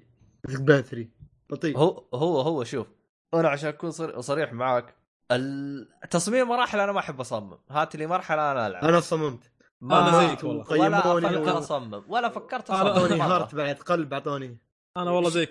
اللي اجيب لي مرحله جاهزه ومصممه في تحدي فيها موزون وزي كذا العب فيها وش اسمه، لكن اني اسوي مرحله اقعد اصممها واحط لي هنا كوره واحط لي هنا لغز واحط لي الهرجه مي كذا. هم ما عندكم مخك مبند يا صاحب، الهرجه مي هرجه مخي مبند. انا ماني جاي اصمم، انا انا ماني داخل فوتوشوب وجاي أد... انا جاي العب. انا لو جاي اصمم نسيت تذكر نقطه ان التصميم في اللعب ما يحتاج، حتى لو يب اخوي صغير خمس سنوات بيصمم. يا صاحبي يعني. احنا ما نختلف، انا جاي العب. انا اصلا يعني يعني. انا انا اصلا انا اصلا متضايق ان الكمبيوتر اجلس اشتغل ومنتج زي كذا. انا جاي العب، ما ابغى اصمم. كم كمك جاي خالد تقول لي العب لعبه ار بي جي، العب لعبه دارك سول مثلا، وانا ما ما استمتع بهذه النوعيه من الالعاب. انا شخصيا فواز ما استمتع بهذه النوعيه من الالعاب. طور انك تصمم هذا طور كامل تماما في رتب قبلات، ما ما استمتع لما قاعد اشتغل فيه. زي ما قال ابو شرف كاني قاعد ابرمج، كاني قاعد اسوي شيء في الفوتوشوب، كاني اسوي شيء اغلب برنامج ثاني، لاني انا ترى عارف المود هذا. ولد عمتي كان يقعد يحوس بالمود هذا ويسوي مراحل وينشر، سوى كذا مرحله وكذلك في لفلات وناس يصوتوا للمرحله اللي سويتها. ادري الحاجه هذه عالم كامل فيها، لا لا لكن ما بس... ما ما استمتع فيها. طالع مو قاعد هي هي شوف اشياء يعني، هي هي حطوا لك اياها بشيء بشكل اختياري، واللي له نفس يصمم يدخل يصمم. انا ما فكرت ادخل، فهمت علي؟ نقطه حلوه حطاها انه يصمم، فهمت علي؟ هذه نقطه بالضبط. نقطه رقم اثنين، انا حاولت اني احمل مراحل، لكن المشكله مي هنا يا اخي مع كميه الناس اللي تصمم. يعني يجيك واحد زي خالد اوه يروح يحط لك شجرتين رفع على الحلقه، صح؟ لا حبيبي انا مش شجرتين والله، اني مسوي سكيت و... انا بعطي مثال الله سكيت مالك و... بخليك جربها بعد، بخليك جربها. انا بعطي مثال الله يصلحك، فهمت علي؟ يجيك واحد حاط لك شجرتين زي كذا يروح يجيك رافع المرحله، انت تروح تنزلها يا اخي تكتشف الحلقه عبيطه. يعني ما ما ما في ما في شيء متعب بالمرحله، فهمت علي؟ ما في ابتكار.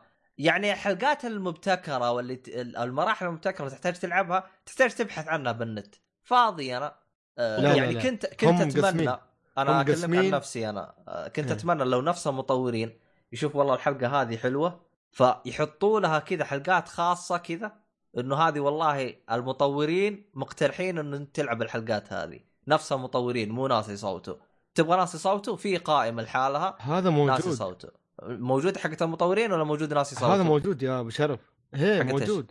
موجود اديتر تشويس، اديتر تشويس يعني اختيار المحرر. اي محرر لعبه موجوده، هذا هذا المراحل اللي الناس سووها محررين يختارون هذه الشباتر او هذه الصعوبات او هذه المراحل ويحطونها في الستوري لاين حق اللعبه. لا هم يحطوها في الستوري لاين، هم يحطوها في قائمه النتورك.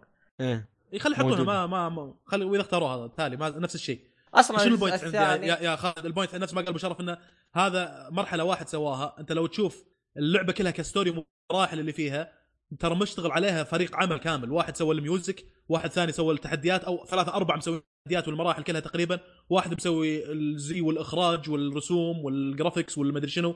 ففريق عمل كله مشتغل على اللعبه، على الستوري لاين، ما لا يقل عن عشرين واحد تلاقيهم تقريبا. بعد ما يخلص تلاقي الاسماء الناس اللي اشتغلوا على اللعبه هذه، وناس عندهم باع طويل في مجال الجيم ديزايننج والشغلات هذه. تبي تقارن لي الشيء هذا كله مع واحد مثلي مثله اللي انا قاعد اطقطق اللعبه اسوي لي مرحله وبعطيها واحد ما شرف. ما راح تطلع على نفس المستوى.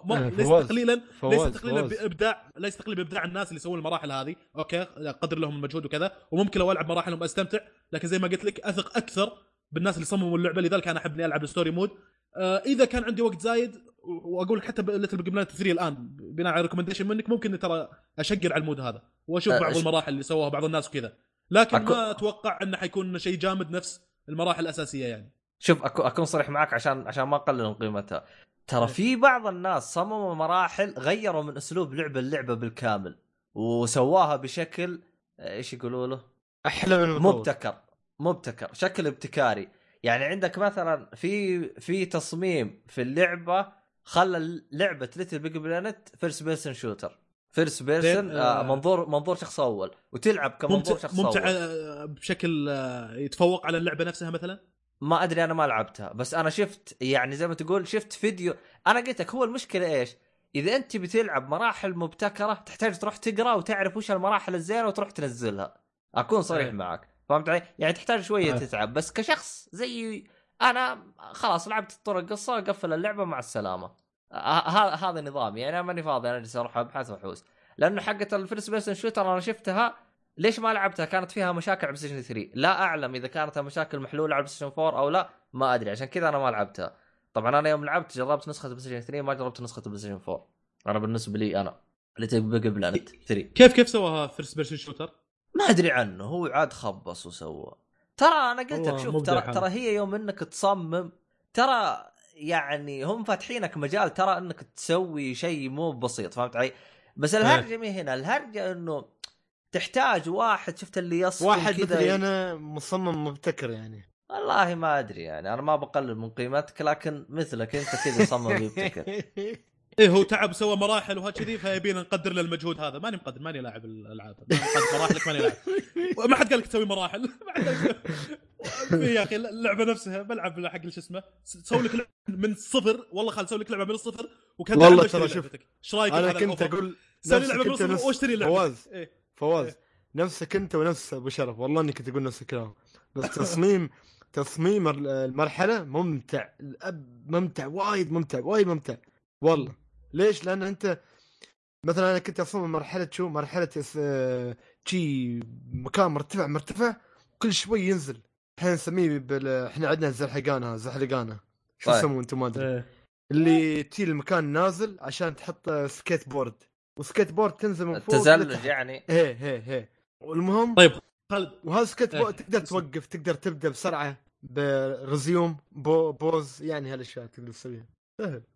خلي أقولك شغله يمكن يمكن تستغرب. شفت أحيانا أنا أدري إن المراحل الديزاين عشان تسويه تطق مربع وتطلع لك قائمة من الشغلات الأوبجكتس اللي أنت تقدر تختارها، ايه وتأخذ ايه لك مثلا زي الكفر يطيح عليك من هنا وهنا، ايه زي العمود زي كذا، وتركب بال سيارة بال ولا عندك ستوري لاين. أحيانا تحتاج الحاجة هذه بالستوري لاين، أحيانا تحتاج الحاجة هذه إنك تطق مربع وتأخذ السكر وتلزقه. تدري هذه الشغلات أحيانا تبط شبدي، لأني بمشي بكمل أنا، حط لي شغلة أنقص، حط لي شغلة تعلق فيها، عرفت؟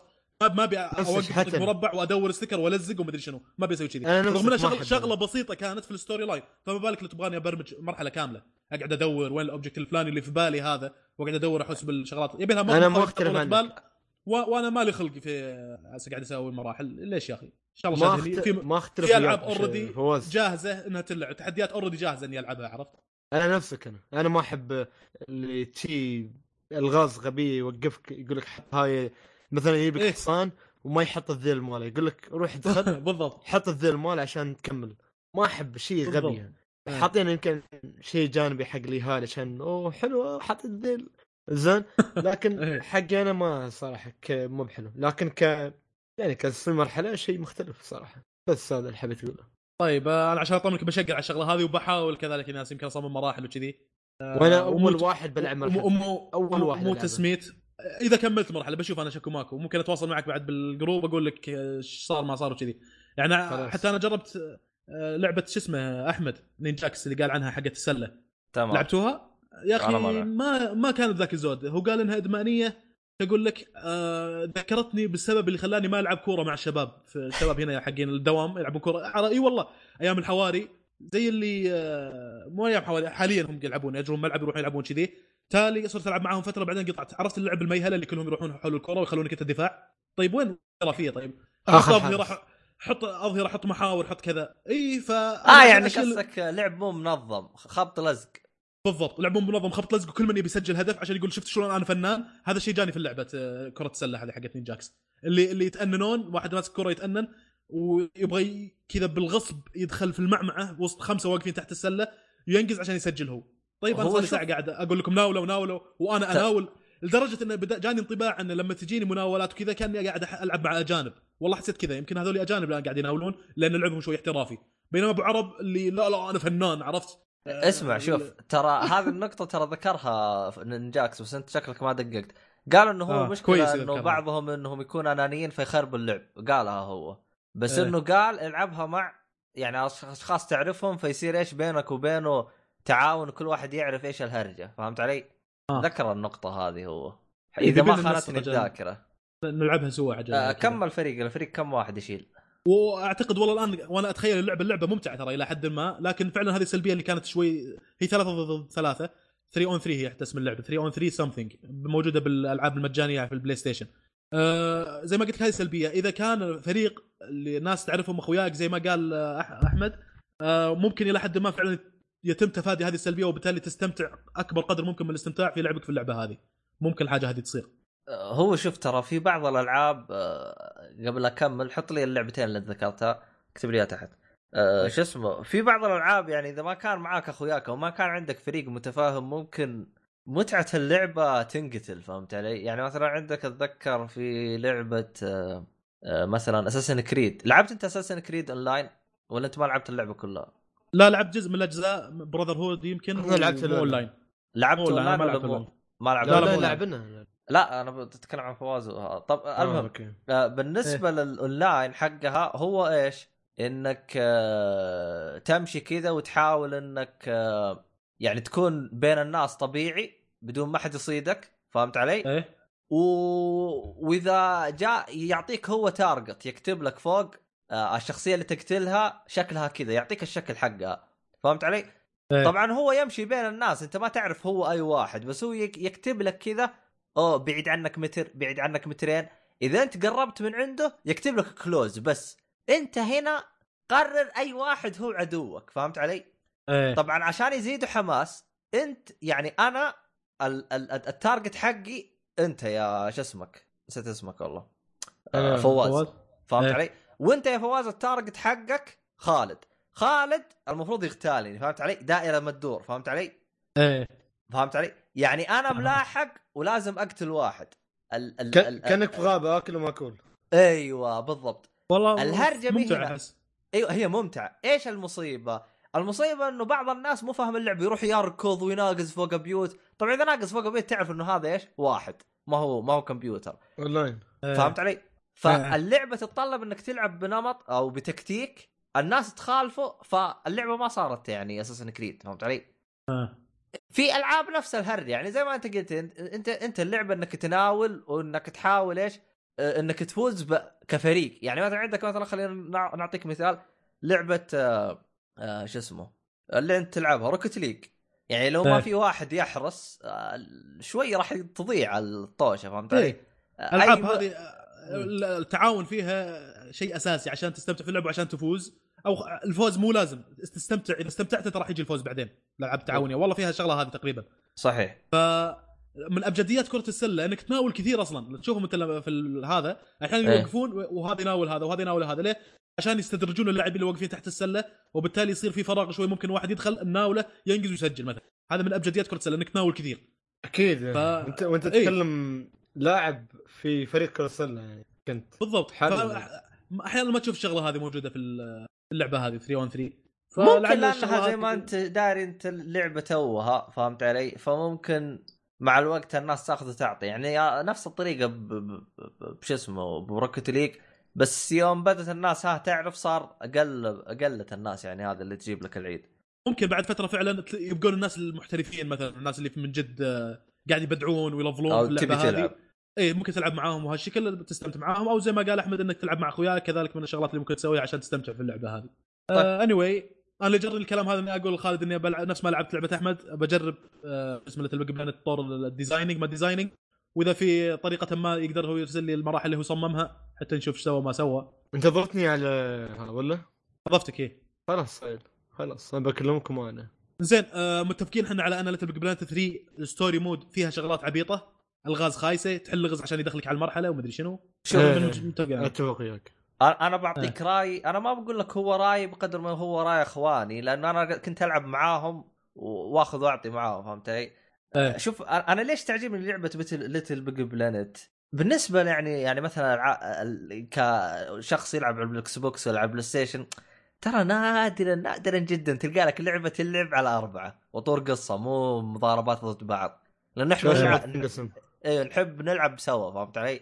أه. فليتل بيج بلانت هي من الألعاب الوحيدة اللي كانت تجمعنا مع بعض، كل جزء نشتريه عشان نتجمع كذا ونختمه. طبعا طبعا هم ما شاء الله عليهم اخواني صفنوا لها صفنه كذا بالعطله، الظاهر اسبوعين وهي منتهيه معاهم، هذا جوها جلسه كذا طفشانه كذا. طلعتموها هلا طموها ليتل بيج بلانت ثلاثة يعني؟ يا شيخ انت تستهبل، هذين اخواني. لا لا مش هذيك الطويله، عطني عطني صعوبه، مو عن طول، عن عن عطني المسار الواضح اللي من خلاله انا قاعد انجز في اللعبه. والله هو وين بوينت عندي انا يعني يعني ما عندي مشكله في صعوبه قويه. انا ما عندي مشكله، واجهت صعوبات قويه في العاب كثير، ما انا قاعد العب امس انا بديت في الالعاب ولا واجهت صعوبات في العاب كثير، لكن انا عارف الصعوبه شنو هي. هذا واحد. الشغله الثانيه انا عارف وين المسار اللي يخليني قاعد انجز باللعبه، قاعد امشي وكذي. اما انك تخليني اضيع ما ادري وين دربي مثلا، والله عاد اخي والله ما ادري وين دربي بالثلج بلانت، هل الباب ذاك ولا العالم ذاك ولا ولا انا اصلا في مود غلط، مو هذا المود اللي المفروض العب فيه عشان العب ستوري مود. ما ابي ابالغ لهالدرجه، لكن من جد احس ضايع. هي حوسه إيه؟ بس بس بس انا والله اخواني صفنوا لها كذا، تكلها تكوا وزبطوها، فهمت علي؟ صاروا يفتحوا ابواب ويمشوا، لانهم ايش مسوينه، لانهم هم ضايفين اربع شخصيات تلعبها تلعب فيها، ففي أه. في مراحل عشان تروح لها لازم تستخدم الشخصيه الفلانيه وتمشي، يعني في كذا أه. تلقى تلقى مخرج صغير، فهمت علي؟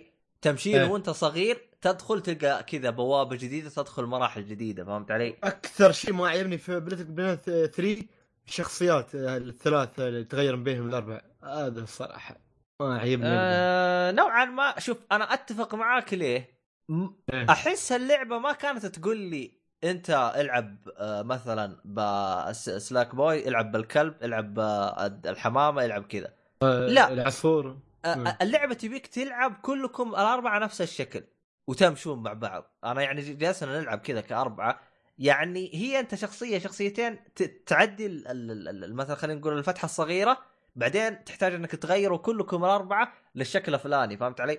يعني ما كان انه يعني مثلا خلينا نقول نلعب الاربعه كل واحد ياخذ شخصيه وكل واحد يساعد الثاني.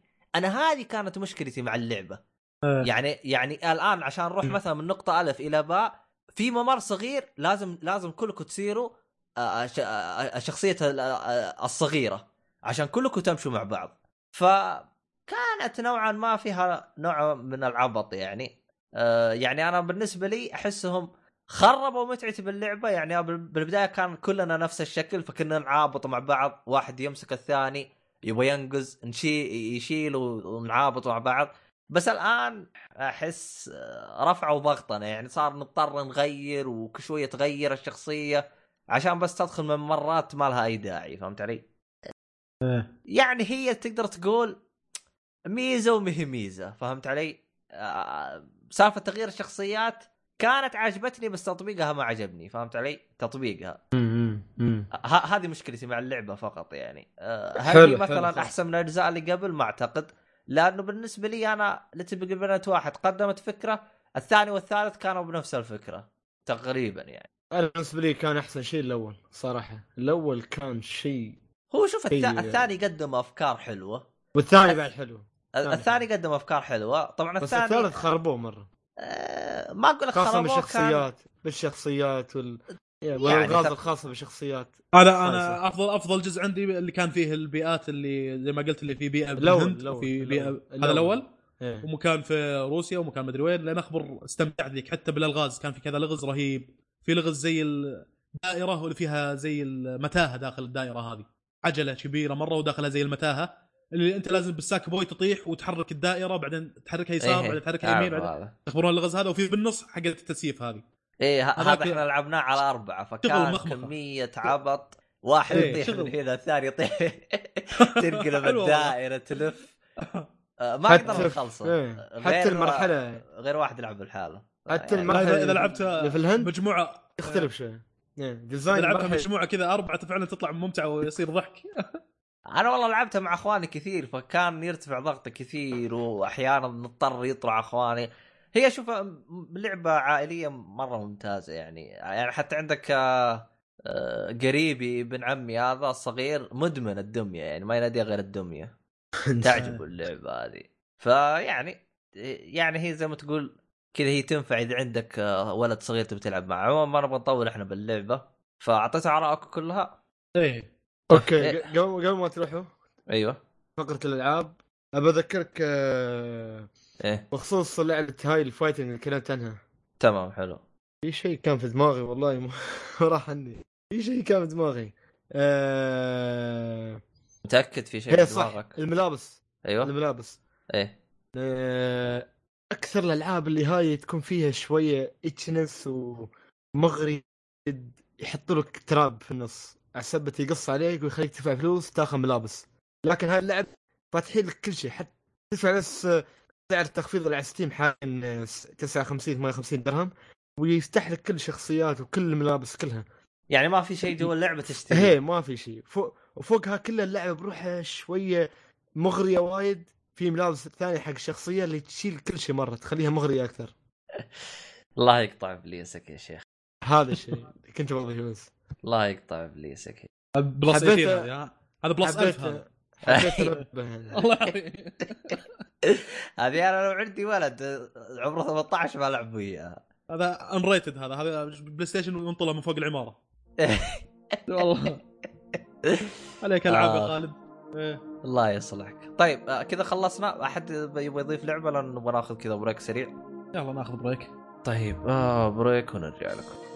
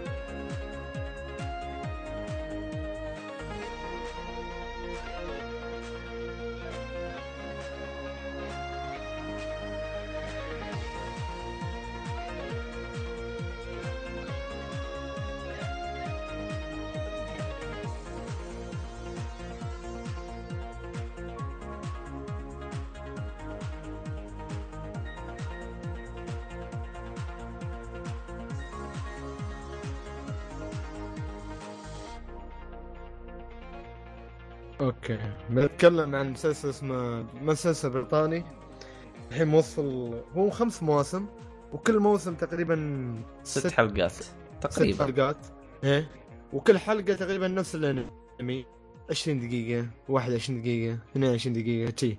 اسمه ذا اي تي كراود، والانمي هو من اسمه اي تي انفورميشن تكنولوجي، يتكلم عن يعني ايه مسلسل عن مسلسل ادري ليه انت انت تقول انمي من اليوم. المهم كمل كمل. اوكي اوكي يلا اوكي أه. من اسم المسلسل يعني ذا اي تي كراود، يعني يتكلم عن الانفورميشن تكنولوجي بشكل عام. يعني مثلا بت... بتكلم شوي شيء بسيط عن البدايه، لانه بدخلك شو بشرح لك شو شو صاير ليش كيف. في نفس موظفين في شركه في شركه معينه في قسم الاي تي يشتغلوا، وتشوف القسم تي كان داخل مزبله، انت مش في قسم اي تي يعني. وتيهم وتيهم وحده ما تعرف شرقه من غربه، حتى اللي وظفها كان يسالها اول ما وظفها وقال لها انت شو تعرفي بالكمبيوتر؟ قالت انا اعرف كيبورد ماوس سماعات يعني هالاشياء بس تي. وقال لها كانك داخل شو اسمه هذا درس لغه درس للروضه المهم ايه. وقال لها خلاص مبروك انت مديره قسم الاي تي اح صارت صارت مديره عليها. شغل عبط مسلسل عبيط ترى. يعني هذول هذول كل ما يدق عليهم واحد يقول له ديد يو تيرن تو فونون طفيته شغلته، اي مشكله يدق عليهم واحد يدقوا له ويقول لهم هاف يو تراي تو تيرن تو فون تيرن تو اجين، منته شغلته مره ثانيه خلاص يلا بند شغله. قال له اوكي يلا بند شغله. وشو يا ما في شغله في شغله والله ونزتني شوي، لان حسيت انهم هم البريطانيين مثلنا تقريبا، عرفت لما شغله خايسه كذا دائما إيه؟ سلبينها صناعة عربية مثلا ولا كذا.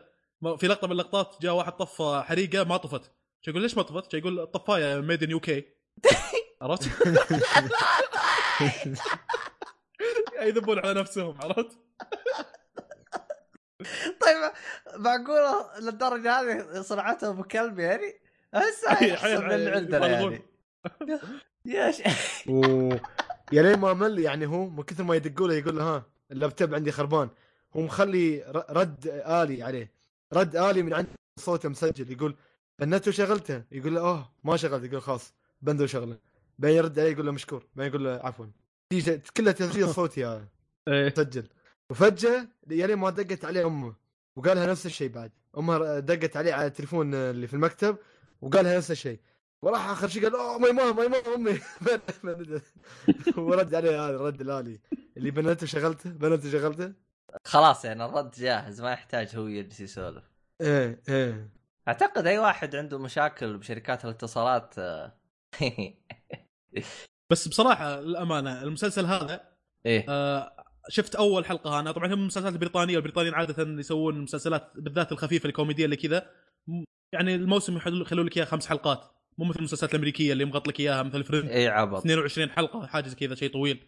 آه إيه. يعني خبر حتى في لقطه في مسلسل ابيسودز اللي هو جوي جوي تربياني بشخصيه نفس الممثل اللي هو ماتلي بلانك، اسمه بالمسلسل ماتلي بلانك، وبشخصيته نفسها يتكلم معاهم على انه ممثل ومن هالكلام. فقاعد يسولف مع واحد يقول تدري بفرند آه متى تشاندلر متى ريتشل تعرفت على شو اسمه وصارت بينهم علاقه، ريتشل مع شو اسمه ذاك الطويل روس. قال هذا هذا صارت في الموسم الفلاني وما ادري شنو ومغطنا بالقصه والكلام. انتم البريطانيين ما تسوون الحاجه هذه، انتم عندكم الموسم خمس حلقات يسولف مع زي كذا. ففعلا من المسلسلات القصيره. الحاجه اللي بذكرها انه انا يوم طحت على المسلسل شفت اول حلقه، شفت القطات اللي قلناها اللي قعدنا نضحك عليها هذه شغله ميدن يو كي على شغله ديد يو تراي ترن توف وما ادري شنو، هذه بالحلقه الاولى وتشز كوميديه تفطس ضحك كل القطات اللي هذا. وفي شغلات ثانيه ما ذكرتها، يعني نفس لما يدق التليفون ويقعد يمصمص اصابعه ذاك من البطاطس. والله تفطس ضحك. تقول الحين برد على التليفون شو يبي موخر الملح اللي على اصبعه كذا قاعد ياكل بطاطس، تقعد تفطس ضحك. الحلقه الاولى مريضه يا شيخ شيء ضحك، بعدين تحس لفل الكوميديا نزل يا جماعه. ايش السالفه على الحلقه الثانيه تقريبا؟ ما ادري افكار جامده جابوها كوميديه جت عفويه كذا بالحلقه الاولى، استخدموها كلها بالحلقه الاولى يمكن، فنزلت بالكوميديا شوي بالمسلسل على الحلقه الثانيه. قلت انا الحلقه الاولى كانت قويه يا اخي، فطس ضحك عليها ولا الهبال اللي كان موجود هناك.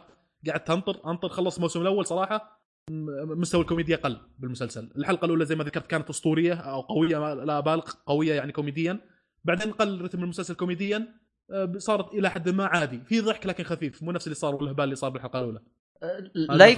لا يكون سووا زي شو اسمه هذا قول معايا قول معايا زي سانفيلد، سووا حلقه افتتاحيه. شفت كيف سووا حلقه افتتاحيه وحطوا فيها كل شيء يبغوه. حق الثانيه الثالثه الرابعه هم ما عندهم مو كاتبين شيء. ساينفيلد الأمانة صحيح في متذبذب إلى حد ما، أحياناً تجيك حلقة ما يكون فيها ضحك قوي عادية، لكن حتستمتع في الدراما العادية مثلاً. لا لا, لا دراما أنا قصدي الحلقة اللي سووها جوا الحلقة، فهمت علي؟ هم بس كتبوا السيناريو حق الحلقة الأولى بس وبس أه. سجلوها كل شيء. الحلقة الثانية الثالثة الرابعة ما عندهم مو كاتبين شيء، عقلهم فاضي، فهمت علي؟ هذا أنا قصدي أه. لكن هم سووا كذا يعني. لا ما أدري والله هل سووا الحاجة هذه ولا وصح ال... هو صح يمكن أنت بنيت شيء عالي جدا، وفي الأخير مسلسل عبيط وايد كوميدي، يعني مش كوميدي الكوميديا السوداء المسلسلات الأمريكية. حلو.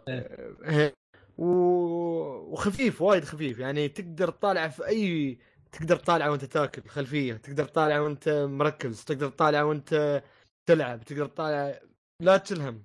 تمام. يمشي وياك في في أي شيء صراحة. حلو. طب انت انت انت تابعت تابعت الاجزاء الثانيه يعني خلصت الموس... المسلسل؟ انا الحين موصل نهايه، خلص موسمين انا. طيب يعني بادي من بادي يمكن من كم يوم بس، من يومين ثلاثه. ط... طيب هل مستوى الكوميديا يعني رجع؟ لانه بحكم انه فواز ما كمل الموسم ال... شو اسمه ثاني ما آه. انا ما ح... انا ما حسيت الصراحه باللي حسه فواز. اها انا قل وما قل جينا العاب حقهم يعني. انا والله ما حسيت حسيت انه نفس مستوى الكوميديا كامل في كل الحلقات يعني. حسيت كل حلقة ثا مميزة عن الحلقة الثانية، ما تقدر تقول أن هذا هاي الحلقة مش حلوة هاي الحلقة، لا لا كل حلقة مميزة بشيء معين وقصة معينة وشيء معين يعني. والله ما أنت زي ما قلت لك حسيت انهم قاعد يشتغلون على شغلات كويسه قبل لا يبدا المسلسل، وكل الافكار الجامده وكل اللقطات الكوميديه استخدموها في الحلقه الاولى اللي كانت مره كويسه. وترى الى حد ما واحد من الشباب هم قلت على المسلسل هذا يوم شاف شغله خمس دقائق من الحلقه الاولى فتصدح قال عطني عطني اياه، اعطيته الموسم كامل هالكلام قبل لا اكمل هذا الموسم ايه. أه وبعد فتره الى حد ما يتفق معي يعني قال لي فعلا يا اخي ليش ما كان كوميديا قويه بالشكل هذا. هو الى حد ما المسلسل ترى فيه كوميديا صاخبه وكوميديا موقف، انا يمكن تستهويني كوميديا الموقف عشان كذا ضحكتني الحلقه الاولى اللي كانت مستلي كوميديا موقف وشيء تقدر تربطها بالواقع. بس انا ما قلت صناعه سيئه ما صناعه سيئه، هذه كوميديا ترى دارك كوميدي والى حد ما كذا كوميديا موقف تجيك اللي هو شغله الرد الالي ترنت اون اون اوف اجين، هذه شغله كوميديا موقف. كذلك كوميديا صاخبه نفس اللقطه اللي يوم البنت تعفط اصابعها اللي شيء شاطح كذا شيء غير واقعي، هذه يسمونها كوميديا صاخبه. اللي مثلا اللي فيها مبالغه بشكل اكستريم يعني يعني ما ما تصير بالحياه الواقعيه يعني، هذا ما تصير بالحياه الواقعيه. اللي واحد من من مثلا تلاقيه متجمد يجون ينكسر مثلا، على مثال ما صار شيء هذا بالمسلسل لكن مثلا يجون يحركونه كذا تلاقيه متجمد من البرد ينكسر من النص مثلا، فهذه كوميديا صاخبه. كانت موجوده حاجات زي كذا في اي تي كراود وموستلي ما ضحكتني صراحه، كانت عاديه جدا يعني. لو اقارن مع مسلسلات كوميديه ثانيه مثل ساينفيلد مثلا، هذاك زي ما قلت لك انه كان في شغلات كوميديه واذا ما كان في كوميديا الدراما كويسه، نفس الشيء في فريندز. لكن اي تي كراود الكوميديا هي الحاجه اللي ممكن تنشا اللي ممكن الواحد يشوف المسلسل عشانها، اذا ما كان في ضحك ما كان في كوميديا في المسلسل فالدراما احس انها عاديه صراحه، عرفت؟ فالمسلسل يفلس معك، عشان كذا انا ما يعني تحمست اني اشوف الموسم الثاني ايه ما كملته. طيب, طيب. آه، خالد تقييم. عندك تقييم خالد؟ عندك شيء عن المسلسل؟ والله في الأخير أحب أقول يعني أنا أنصح حق اللي إذا أنت شخص يعني تدرس هالشيء تحب هالشيء تعيبك القطات اللي في المسلسل لأن يعني شوي تحسها شوي تك، أو حتى لو أنت جيم يعني في أشياء جيم صح صح يعني أنت بتمر آه... وإذا أنت كوميديا مسلسل لا لا تفوته لا تفوته ابدا صراحه. هو يعتبر سيت كوم ولا زي تصنيف ساينفيلد والامور هذه ولا لا؟ ساينفيلد ستاند اب كوميدي وكذي يعني. هو شوف اي تي كراود انا اتفق مع خالد في شغله انه اذا انت تخصصك اي تي مثلا وتحب شغلات كوميديه شو المسلسل يصلح لك، لان في انك ذبات على الناس اللي يدرسون اي تي مثلا، ولا ذبات على الناس اللي يشتغلون في المجال هذا انهم مثلا يعانون ان الناس من اتفه الاسباب يدق عليك آه مثلا آه ماوس ما هو مركب كويس ولا شيء شغله تافهه ضحكني على... تعال حل المشكله هذه. قال تعال عندي كمبيوتر خربان، قال اوكي إيه. وين الكمبيوتر؟ كان يقول تحت، كان يروح يشوف الكمبيوتر قال له هذا الكمبيوتر، قال ايه، قال له هاي الشنطه الشنطه مالها الله يبالغون. في شغلات زي كذا يعني مشاكل بسيطه، وفعلا اللي, در... اللي يشتغلون في الاي تي يواجهون شغلات زي كذا، لان انا كان تطبيقي في الاي تي بشكل بحث يعني شيء يشابه جدا الناس اللي في المسلسل هذا ايام تطبيقي هالكلام. شغلي حاليا هم في الاي تي لكن شغله ثانيه اداريه تقريبا اكثر. لا بس انه في اللي هي هرجه انه يدقوا عليه حق الدعم الفني، طب هاي من خدمه عملاء وش دخلها بالاي تي ولا هم أه طاش اللي هو التكنيكال سبورت او الدعم الفني. لما يدق عليك واحد عنده مشكله في في كل شركات موجوده الحاجه هذه، قسم اي تي في موظفين ثلاث مثلا يحلوا المشاكل التقنيه للموظفين اللي يشتغلون بالكمبيوتر، الكمبيوتر ما هو شابك نت مثلا، ولا يبغى سيت اب حق المايكروسوفت اوفيس، ولا الاكروبات ما هو موجود، او فريزنج، او الاكروبات ما يشتغل حق البي دي اف قارئ البي دي اف، شغلات تافهه مثل كذي. فتروح لو معك حوستك مثلا سكروب مثلا برامج سيديات حق برامج مايكروسوفت اوفيس ويندوز مدري شنو وتحل المشكله هذه. فهذا شغل الفنيين حق الاي تي او تكنيكال سبورت، وهذا الشغلات اللي تخصصها او اللي يشتغل بالمجال هذا اتوقع انه حيعجب المسلسل. كذلك الجيمرز الى حد ما كان في ذبات نفس ما قال خالد. اذا انت واحد تحب مسلسلات كوميديه واحده بس ان جت واحدة المديرة عنده في القسم شافته يعني اجتماعيا ضعيف وما يقدر يتعرف على بنات وشي وتعبان، يبي يتعرف على وحدة، جابت له ربيعتها ربيعتها ربيعتها وفرحان وشي ويا بيتها شي، شاف شكلها حط كله ضماد عليها شيء مسيح حادث ما أدري شو بقشعة يعني يعني اعطيك من الامثله. احتفلوا احتفلوا شيء وهذا اعطيك من الامثله شيء ايه ايه واحتفلوا شيء وهذا، واخر شيء راح راح البيت وياها بيتها هي، تفاجئ تفاجئ شاف عندها العاب حاطه هني اساسن كريد والاكس بوكس والبلاي ستيشن وي ويسالها يقول لها ليش تيجي ليش عندك كل الكونسول، قال له عشان ألعب أي لعبتي أول يقول له خلاص عاد عيبت البنت وخلاص شاف عنده ألعاب يبي يلعب الألعاب.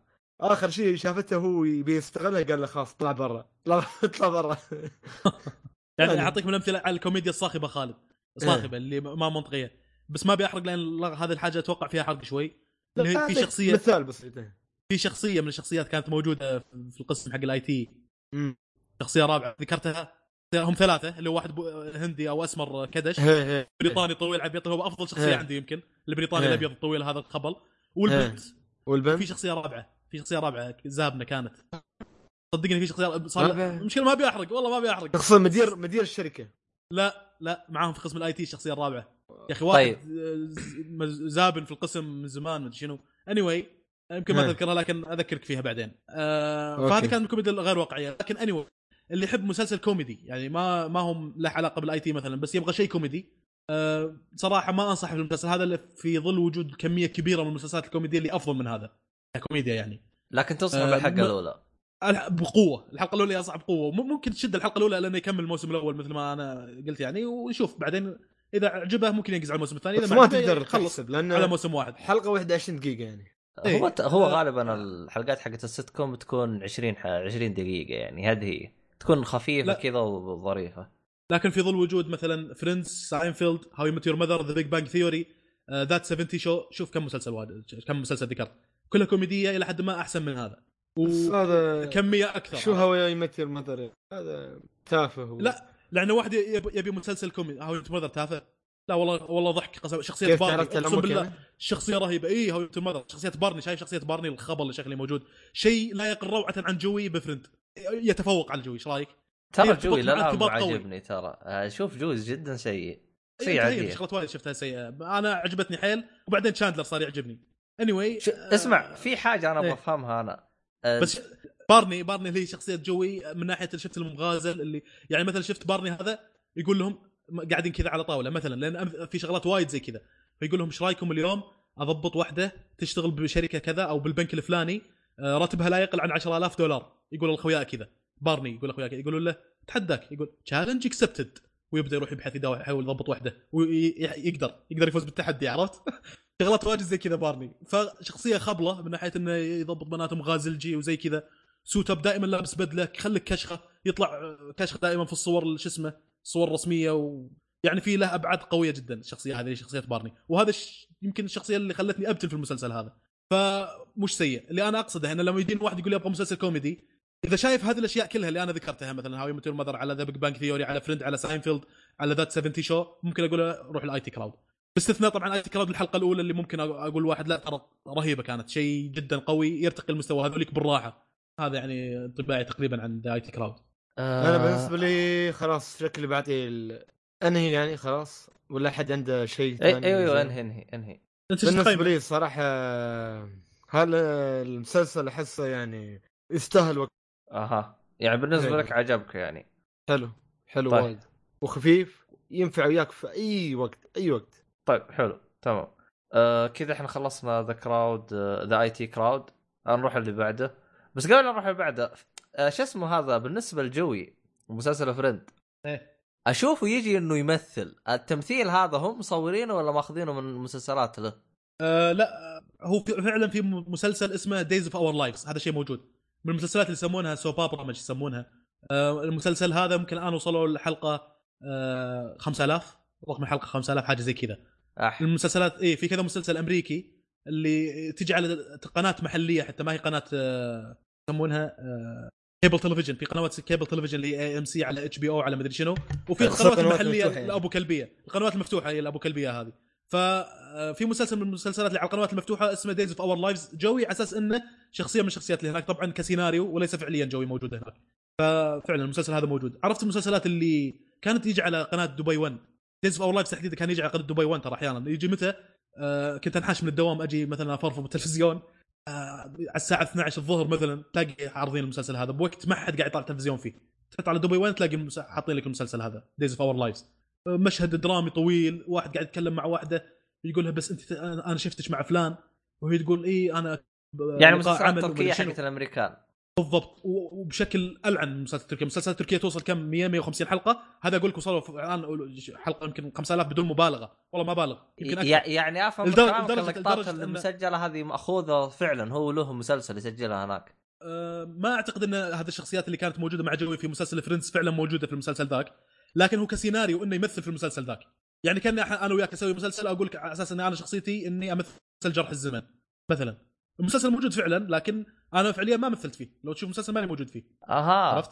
لانه انا فهمني نفس الهرجه صارت بساينفيلد كذا، راحوا عند التلفزيون قالوا اوه طلعت بالمسلسل الفلاني، فراحوا يشوفوا وشوفوا طلعوا بالتلفزيون ويسولف، رحت اشوفه بالحلقات وزي كذا، اكتشفت انه مو هو موجود معاهم نهائيا. رحت شفت ال... شو اسمه يعني ما طلع، انك يعني هذيك الحلقه كانت هم مسجلينها على انه هو موجود بالمسلسل، هو مو موجود. المهم الحصان يحاسب الحلقه هذيك.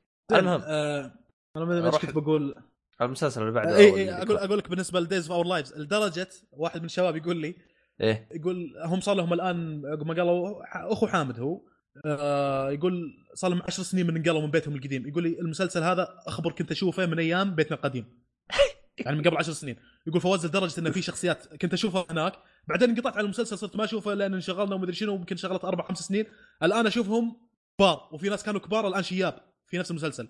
عرفت اللي حياتك كلها قضيتها بهالمسلسل، شيء زي كذا. فشغل خبال والله.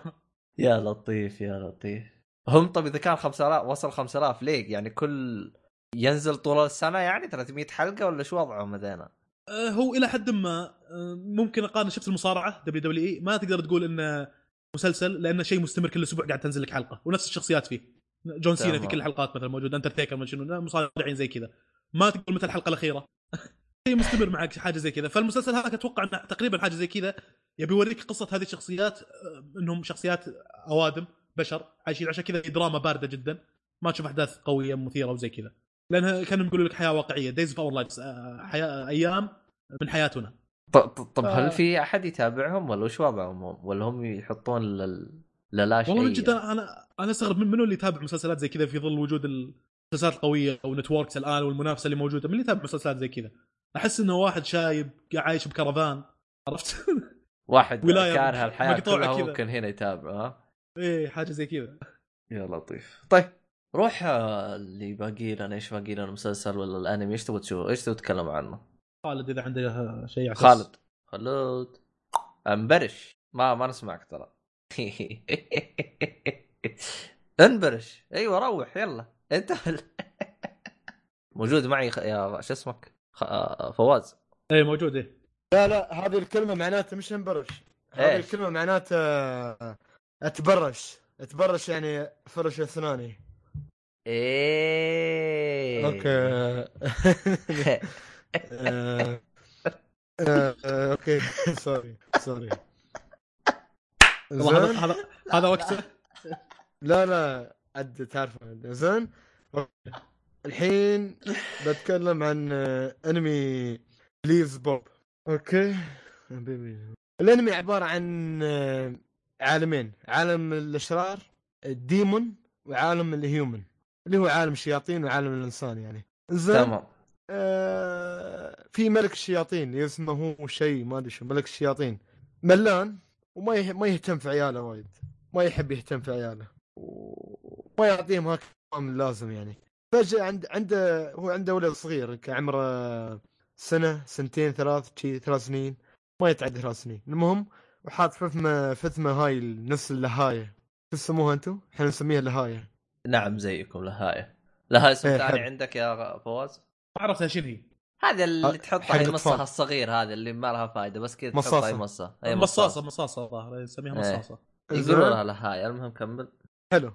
آه وهذا الطفل عالم الشيطان، هو ملك الشياطين، ها طرش ولده العالم الانسان يعني. حلو. مع الب... مع البنت آه خادمه، هي مش خادمه صراحه ما ادري، تهتم فيه يعني تهتم فيه، طرش طرشتها من هناك عشان هو انه يهتموا فيه البشر يعني. يلين ما فجأة يتعرف على واحد من البشر اللي هو اسمه اوغا، وصغير اسمه بيلبو. صح الصغير الطفل يعني اسمه بيلبو، واللي يهتم فيه اللي يتعرف عليه اسمه اوغا. وفجأة يصير يهم يصير موقف بينهم وخلاص صغير يحب هذا الكبير، هذا اللي هو أوغا الإنسان، وبيقرر أنه يعطيه قوة خارقة ويعطيه نفس ما تقول ختم، يعني خاتم شيء، ختم على يده على أنه خاص عنده القوة الخارقة من من نفس من ملك الشياطين يعني. تمام. فتحصل مواقف شيء أنمي كوميدي مثل قنتما شوي، ما يذكرني وايد قنتما. حلو. المواقف اللي فيه ما بسيريس أبدا.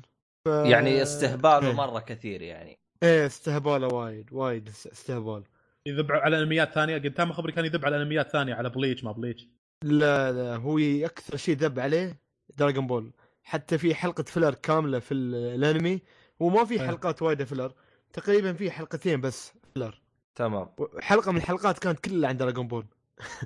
طبعا وانت كل... معصب طبعا. هي وكل شيء والش... والصغير هذا اللي اسمه بيلبو غيروا اسمه، خلوه اسمه كوكو، اسمه كوكو خلاص الحين. و... وحركاته حركات كوكو اللي في فيلم دراغون بول يعني، هذا الشيء. وما في ذبات وايد على انميات ثانيه، اكثر شيء كله يضحك، و...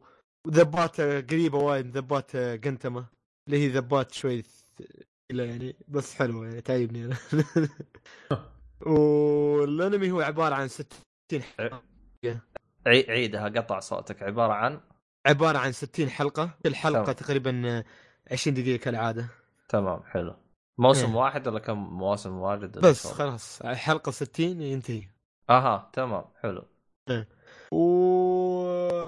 والقصه مثل ما تقول قصه الانمي ما هي هذاك هيك السيريس عشان انت تكون منشد درجة أعرف شو وات والقنها بالنفس يعني شو اللي بيصير بعدين. لا لا ما خلاص خليه يصير، ما يهمني يعني شو يصير بعدين، لكن يعني مش مش هيك البطالة يعني عادية، ولا هي هذيك ال... يعني لا باس فيها. والشخصيات اللي في ال... في الأنمي شخصيات مناسبة للموقف المعين يعني، لكن طبعا. يعني ما قفل باب صوت أهلك نسمع. إيه. آه...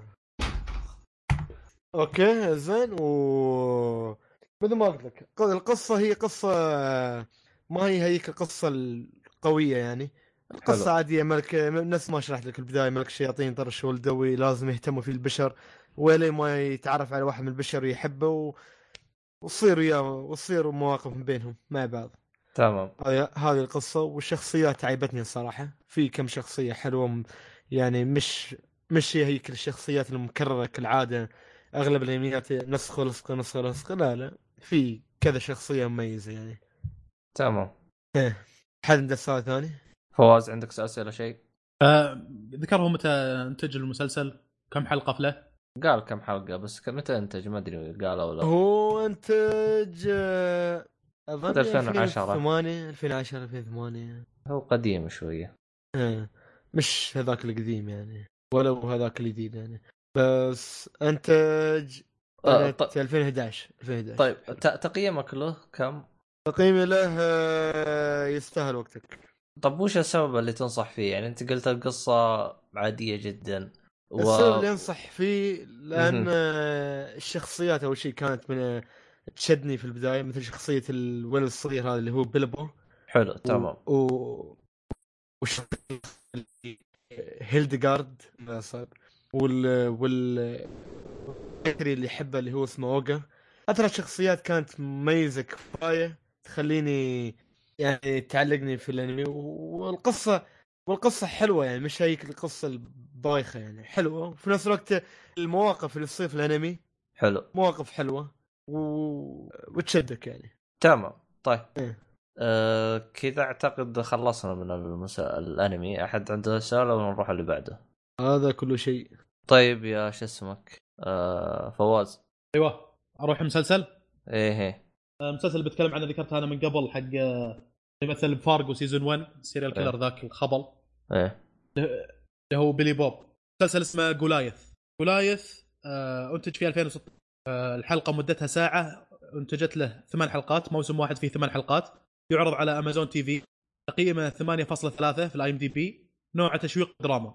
عن أول شيء يعني ملفت للنظر شوي اللي هو اسم المسلسل جولايث. جولايث شنو جولايث؟ يوم اللي بحثت عنه شفت إنه اسم شخصية موجودة في التوراة اسمه جالوت أو طالوت، عندنا كذا لو تعرب الاسم هذا حيطلع لك الكلمة هذه جالوت أو طالوت.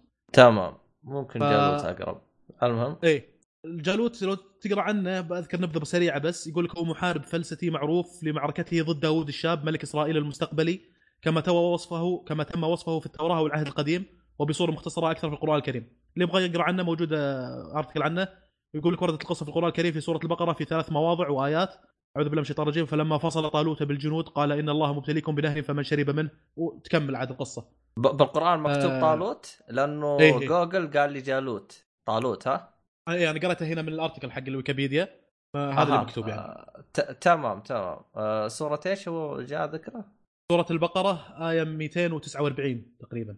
الانوي حتلقى بالارتيكل حق الويكيبيديا لو تكتب طالوت او جالوت في جوجل حيطلع لك الارتيكل في الويكيبيديا يتكلم عن الشخصية هذه. المهم انه آه شخص محارب يعني محارب. الظاهر ان هذا الربط بينه وبين المسلسل ان هذا المحامي اللي في المسلسل هذا كذلك محارب. هذا اللي يقصدونه يمكن ما ادري عاد انوي حلو. بس ما طروا الشغله هذه في المسلسل يعني يعني ما جابوا سالفه ايش ايش تم ذكره بالبايبل او بالقران. هم إيه بس إيه. اخذ اقتبس الاسم.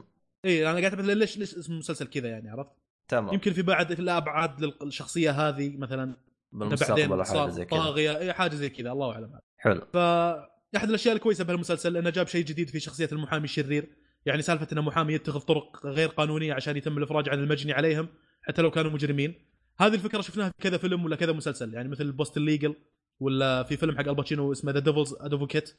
هذا رهيب آه الفيلم هذا اوف يا اخي رهيب. هذا فيه مشهد حق الباتشينو هذاك الفيلم حتى موجود على كذا قاطعينه كذا واحد النهاية قاطع لا مو النهاية مشهد اللي يوم يقعد يزاعق الباتشينو ايه اللي يقول له سي بدون تاتش تاتش يا اخي قسم بالله ابدع ابدع. الباتشينو اصلا اوريدي مبدع بعد بذاك المشهد طلع كل طاقاته قسم بالله شيء رهيب يعني شيء تشوف الألباتشينو ما شفناه يمكن في جاد فاذر لهالدرجة في جاد فاذر لكن كان المشهد هذاك شيء لا يستهان فيه والله. هو الباتشينو المشهد هذاك أتفق معاك إنه ممثل سيء ممتاز لكن ما أقنعني في أي مز... أي مز... أي فيلم ثاني ما أدري ليه. الباتشينو لا إيه؟ الباتشينو له شغلات جامدة ثانية وايد ترى له ما أدري دوغ دي... دوغ... دوغ داي أفترنون أساس إنه عصابات. حتى أفلام الأندر جراوند اللي مش مرة معروفة يعني غير سكير فيس وقاد فادر هذه معروفة حيل وأبدع فيها.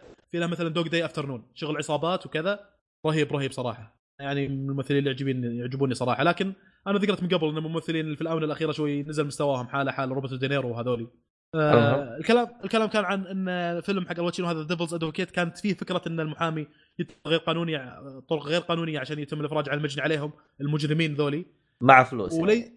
إيه طبعا ليس تحقيرا بقدر هذه الاعمال انما هالفكره صارت الى حد ما في الوقت الحالي مستهلكه. ففكره محامي هذه يعني اذا ما ابدعت فيها شوي بيكون العمل تقليدي بارد. وهذا صار في بعض حلقات بوست الليجل تقريبا انه تشوف محامي يعطونه فلوس فما هم المجني عليه مجرم مجرم المهم اني ادافع عنه عشان لين اعطاه فلوس لان شركه في النهايه اسمها كريم بول ان شميت هذا اللي الشركه اللي يشتغلون فيها هذول المحامين.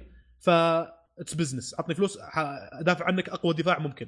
هذا هذا تقريبا كان في بوستن ليجل.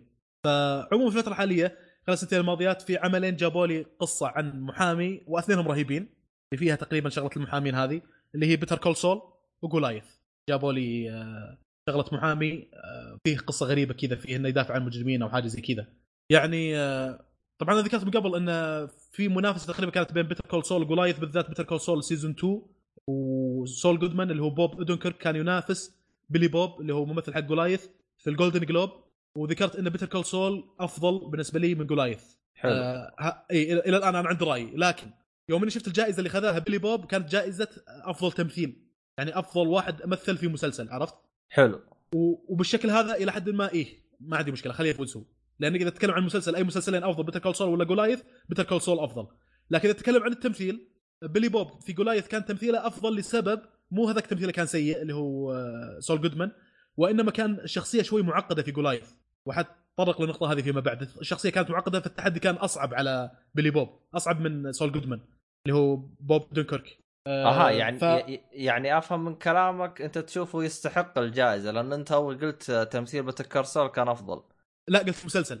آه أنت ما قلت. إيه. ال... أها ها. الآن هلا أكد أحيان النقطة أن المسلسل اللي يقول أي واحد فيهم أفضل يقوله بيتر كول سول أفضل.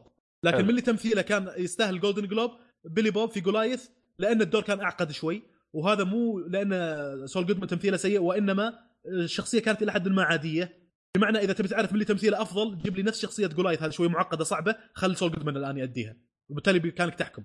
فهمت علي؟ تمام. ايه ف جولايت زي ما ذكرت جاب شيء جديد، وهو ان المحامي تقريبا يرتكب مخالفات قانونيه عشان يكسب قضيه. لانه قصته انه واحد محامي اسمه بيلي ماكبرايد اللي يمثل شخصيه زي ما قلت هو بيلي بوب، طبعا اسمه بيلي واسمه بالمسلسل بيلي، بيلي ماكبرايد في المسلسل، بيلي بوب اسمه الممثل الحقيقي. فزي ما ذكرت هو كان سيريال كيلر في فارغو سيزون واحد الممثل. فهذا المحامي يتم اقصاءه ومحاربته من شركه يبعدون عن الساحه القانونيه، فهو يلقى نفسه بعد فتره محاط بظروف ممكن من خلالها انه ينتقم من هذول اللي ظلموه، لكنه حمار مضيع نفسه بنفسه يعني. ما ادري وين قرأت وصف الشخصيه هذا في المسلسل، شخصيه بيلي واصفينه على انه the time he spent in the bar is more than the time he spent in his apartment. هذا يقضي وقت كله في البار وكذا، فلدرجه انه احيانا من الفقده تلقاه يتكلم مع نفسه من جد. البارتندر كذا صافت صافته وهو يتكلم مع نفسه يتحلطم، واضح انه في كميه قهر مو طبيعيه فيه بشخصيته، وهذا كذلك من ابعاد شوي الشخصيه انها تكون معقده. تمام. آه طبعا هو بيلي بوب اخذ الجولدن جلوب عن اداء في هالمسلسل. اعتقد لان الشخصيه اللي لعبها بهالمسلسل ما هي سهله، زي ما ذكرت محامي فيه شويه نزعه، فيه يعني يبي ينتقم وبنفس الوقت ضعيف مسكين، يحاول انه يتمسك باي شيء ممكن يساعده في انه يكسب القضيه ضد الشركه اللي حاربته. يرتكب حماقات، يتخذ قرارات خاطئه، يتسرع في اتخاذ قرارات احيانا، فشيء ما هو بسيط شخصيته يعني. واعتقد هالممثل بيلي بوب جاب هالشخصيه صح، وتمثيل بيلي بوب بيلي بوب هو اقوى شيء في المسلسل صراحه، هو افضل حاجه كانت في المسلسل جولايث. طيب طيب بما اننا نحن ما زلنا بالتمثيل، طب بما انه هو قوي، هل اللي حوله كان اقوياء ولا تحس التمثيل حقهم ضعيف يعني مقا... يعني تحس فقط تم التركيز على الشخصيه الرئيسيه؟ مو ضعيف بقدر ما انه عادي، عرفت يعني ما حسيت عادي. في احد مد... مبدع غيره. ايه هل كان الشيء يعني... هذا موجود في بيتر كول سول؟ بيتر كول سول كذلك الشخصية الثقيلة حد ما كانت عادية، ما في ذيك الشخصيات المعقدة يعني. سكرتي اللي هو مايك تقريبا، وسول جودمان اللي هو بطل المسلسل شخصيته كويسة هم، لكن كانت أسهل لرسم الشخصية. لو تقول لي بأوصف لي مثلا شخصية سول جودمان ممكن بوصف لك إياها في صفحة مثلا، لكن آه هذا جولايث لو أتكلم عن شخصيته والغموض اللي بشخصيته يمكن خمس صفحات تحتاج، عرفت؟ تمام. معقدة أكثر شخصية، فلذلك أشوف إنه كان وجابها الشخص صح، وهذا كانت اقوى نقطه في المسلسل. هذا هذا الشغله يعني. حتى في واحد ثاني مسلسل جولايث اساس واحد غامض وجهه مشوه، ما ادري حسيت انه شخصيه ما هي ضابطه يعني، بخلاف بيلي بوب اللي بسبب تمثيله المشاهد اللي هو فيها تقريبا هي اقوى مشاهد بالمسلسل. واحيانا تجي لقطات بالمسلسل شيء حماسي يعني، مثلا آه يعني مثلا شيء فيه تهديد لهالمحامي من اللي بينتقم بينتقم من الناس، فتحس انه جاء تهديد من آه الناس اللي هو حينتقم منهم، ولا يلقى شيء على سيارته حتى ان احنا نتابعك وشايفين تحركاتك وي جت اور ايز اون يو يعني، سوالف هذه. ففي شغلات كويسه تشوف ردة فعله مع بهالمشاهد هذه كانت شيء رهيب. ففي اشياء حماسيه يعني تجيك بكل حلقه، لما تجتمع هالاشياء الحماسيه مع تمثيل بيلي يطلع شيء رهيب. حتى المخرج يدري انها مزيج رهيب فيطعمها بساوند افكت مميز بعد. المشاهد هذه اللي يصير فيها تهديد ولا احنا ترى منتبهين لك قاعد نشوف شو التحرك الجاي اللي انت راح تسويه، حاجه زي كذا. تمام. ايه المسلسل بشكل عام رهيب، ينشاف وممتع وكويس ان الواحد يشوف خلال هالفتره اللي ما فيها هذيك المسلسلات القويه، فهذا جولايث شيء كويس. لكن بعد ابيهم يزيدون من رتم الحماس بالمسلسل، خاصه وانهم يحسسوني ككتابه وكسيناريو انهم قادرين على هالشيء، لكن قاعد يعطونا نكهات منه، ها القطار قاعد يعطونا حماس. فلا زيد زيد الحماس والاكشن واللحظات اللي تخليني اتحمس للحلقات الجايه يعني. هو ابي ابي اوصل مستوى ان تخليني اقول يا سلام مش بيصير الحلقه الجايه، عرفت بعض المسلسلات اللي تجيك الحاله هذه انا احس انه يقدرون يعيشون اللحظه هذه. فأحس الإمكانيات كتمثيل وككتابة ممكن توصلني لهالليفل، لكن إلى الآن ما وصلتني، أبيهم يزيدون شوي من الحماس. هو شوف ترى ممكن ليش ما هي وصلتك، لأنه دائما ترى موسم الأول أحيانا تقاهم يجربونه مسلسل يمشي ما يمشي. فأعتقد أنه أعتقد أنه مدعوم من أمازون إذا ماني غلطان، ماني متأكد أنا. أه هو فعلا هو يعرض على أمازون أمازون تي في. أيوة. فإذا كان له صيت الموسم الأول فأعتقد الموسم الثاني راح يكون أفضل المفروض. آه في شركات يعني شغل محترم يعني شغلها، فهمت علي؟ إيه. وanyway آه إيه؟ هذا المسلسل نفس تقريبا المسلسل اللي ذكرناه أي هو آه جلتش، كانت خبر جلتش قلنا إنه صار شوي لغط على سيزون اثنين، في سيزون اثنين ولا ما في، نفس الحاجة تقريبا مع هالمسلسل. أحا. إيه. إنه قلنا في ولا ما في، لكن الى حد ما التاكيد على انه في سيزون اثنين في جولايث اكثر. لا في في في بجت شو اسمه صدوه حق هالمسلسل وكذا، لكن حياخذ وقت عشان قاعد يستنون المنتجين وكذا ردود افعال النقاد لهالمسلسل، ويحصدون اكبر ثناء ممكن ويحصدون اكبر كلام اعلامي وتسليط اضواء على المسلسل عشان الناس تتابعونه، عشان يبدون يشتغلوا على سيزون اثنين او عشان يبدون ينزلون حلقات الموسم اثنين. هذا الكلام اللي قريته تقريبا، فحسيت انه في تاكيد اكثر انه في سيزون اثنين. لا هو اعتقد عشان يعني تقدر تقول الناشر امازون، فالخوف اقل يكون، فهمت علي؟ ايه آه غالبا يعني امازون اذا شافوا المسلسل ممتاز، لانه هم اصلا يحطون مسلسلات بخدمتهم، فيبغوا شيء يفيدهم هم، يدعمهم شويه يدعمهم شويتين. المسلسل يستند على قاعده شوي قويه فيها ماليا قويه اللي هي امازون. أه لا هو غض النظر عن كذا، يعني انت الان عندك مثلا نتفلكس نتفلكس دائما أه طبعا هي سوتها مره واحده، أه يعني عندك لو تلاحظ كل مسلسل يحاولون يكثرون من المسلسلات الخاصه فيهم عشان تبقى بخدمتهم، عشان يحفزك انك تشترك بخدمه حقتهم. طبعا هو مسلسل واحد فقط شالوه من خدمتهم، هم اللي كانوا منتجيه وقفوه، اللي هو كارلو بورلو، الله ما ادري شو اسمه، مارلو بولو ما ادري، الله نسيت اسمه، آه ماركو بولو ماركو بولو الايطالي، ماركو بولو آه رحال ايطالي، آه هو ابن بطوطه حق الاجانب. ايه آه هذا لغوه ليش؟ لانه تكلفه انتاج الحلقات شيء مرتفع جدا، فمو عاجبهم نسبه المشاهدات، فوق آه كانسلوا الان تكنسل. فانا لاحظت آه. كثير من متابعين الماركو بولو مره متحطمين جدا من الحركه اللي سوتها امازون، شفت كثير أه. من الناس زعلانين منه. لكن ايش تبي تسوي؟ احيانا اذا رفعت مستوى المسلسل لدرجه غير طبيعيه ممكن ما طيب. تعجبك الارقام. هذا شيء كذلك ممكن يصير في امازون، يعني اعتقد ان نتفلكس اقوى من امازون، ومع ذلك صارت فيها الحركه هذه، ما ندعم سيزون اثنين حق هالمسلسل، فممكن نفس الحاجه تصير في امازون. المشكله نتفلكس يعني. دعموه موسمين، الموسم الثالث قالوا لا كنسلنا ترى أه. والله ممكن، لكن في قراءة ثانية زي ما قلت لك من اللي قريتها حسيت إنه لا في شبه تأكيدات إنه في سيزون اثنين. تمام. أيه. طبعا يعني بالنسبة لك أنت طبعا تحتاج موسم ثاني ولا؟ يعني أي والله. أيه. والله متشوق. أه هل مثلا هي على تعليقة ولا وش وضعهم النهاية حقت الموسم؟ لا والله مو تعليقة مو تعليقة لكن أقول لك يعني مو مثل ديكستر اللي كل شابتر تقريبا أو كل موسم قصة إلى حد ما تنتهي ويبدون قصة جديدة أو شابتر جديد من ديكستر مع شخصيات جديدة تقريبا في الموسم اللي بعده. آه لكن ديكستر إذا خلص الموسم ما تعلق، خلص انتهت تقريبا شابتر من القصة، تستنى الموسم الجاي. لكن المسلسل قوي تستنى لأنه لأنه قوي، لأنه أكيد بيكون على المستوى هذا، عرفت؟ تمام. فإيه إلى حد ما قلاية نفس الحاجة، ما أدري إذا حيبتلون في نفس القصة اللي أنا شفتها في شابتر الأولي أو في سيزون واحد، ولا حيبدون لك حاجة جديدة. لكن آه كمستوى شفته في الموسم الأول حمسني اني اشوف الموسم الثاني. تمام. يعني اشوف أه تقييمك له، اعتقد خلصنا كذا صح؟ ايه ايه يستاهل وقتك. تمام. يستاهل وقتك. طيب يعني لدرجه ان حتى الحلقه طويله شوي، ساعه مدتها الحلقه، عاده المسلسلات اللي زي كذا تجيك خمسين دقيقه، لكن هذا مدتها ساعه، لكن مع ذلك ما احس بطولها صراحه، لان زي ما ذكرت ايه ان المشاهد اللي فيها هذا بيلي بوب ممتازه، تمثيله رهيب، وهو الشخصيه الاساسيه في المسلسل، ف هو شايل المسلسل يعني لا تحاتي، حتى لو انه حذفوا على شخصيات ثانيه مشاهد ثانيه شويات بيرجعوا له. طيب آه، تمام آه، كذا اعتقد خلصنا. تبي نروح للي بعده؟ نروح للي بعده. فيلم بس قبل لا نروح اللي بعده، متشوق انت الموسم الثالث من بتر كول سول ولا مع نفسه؟ آه، والله متشوق، لكن المشكله مع كثر المسلسلات الواحد يضيع، يعني ما ادري متى نازل الموسم الثالث، لكن اذا يعني سيزون اثنين استنيت الى ان يخلص الى ان يخلص ما ابي اقعد انطر، انا ابي موسم كامل يكون جاهز. الموسم الثاني صار كامل جاهز، طقيته طقه واحده يمكن بثلاث قعدات خلصته، لانه هو راح يكون موجود في احد عشر ابريل اول حلقه له، يعني انت ما انت ناوي تشوفه اول باول، تخليه يمكن بعدين. ما... بالضبط. آه. آه. وهذه الحاجه طيب. وهذه الحاجه الى حد ما كذلك افضل اني اسويها في جيم اوف ثرونز، لكن بسبه الميهله الوايدين اللي يتابعون جيم اوف ثرونز فمتوقع انه يجيك حرق في اي لحظه، فلذلك في عبط في عبط اخليها حلقتين حلقتين جيم اوف ثرونز. والله صرت زي احسك، لان حلقه يا اخي بتعلق شويه، وبنفس الوقت ما ابي استنى حلقات كثيره، خاف يجيني حرق، لان حصل كذا واحد من اخوياي احترق عليهم لقطات مهمه آه كذا تويتر كيف مثلا ويلقى صوره اي اي آه لا ابو حميد بعد ما نبي نعقر فيه، لكن ابو حميد حط شغله قلت له احمد الحين افرض اني انا ما شايف الحلقه والله زفه، قال لي اخي ايش دعوه، قلت والله احمد افرض اني الحمد لله اني شايف الحلقه.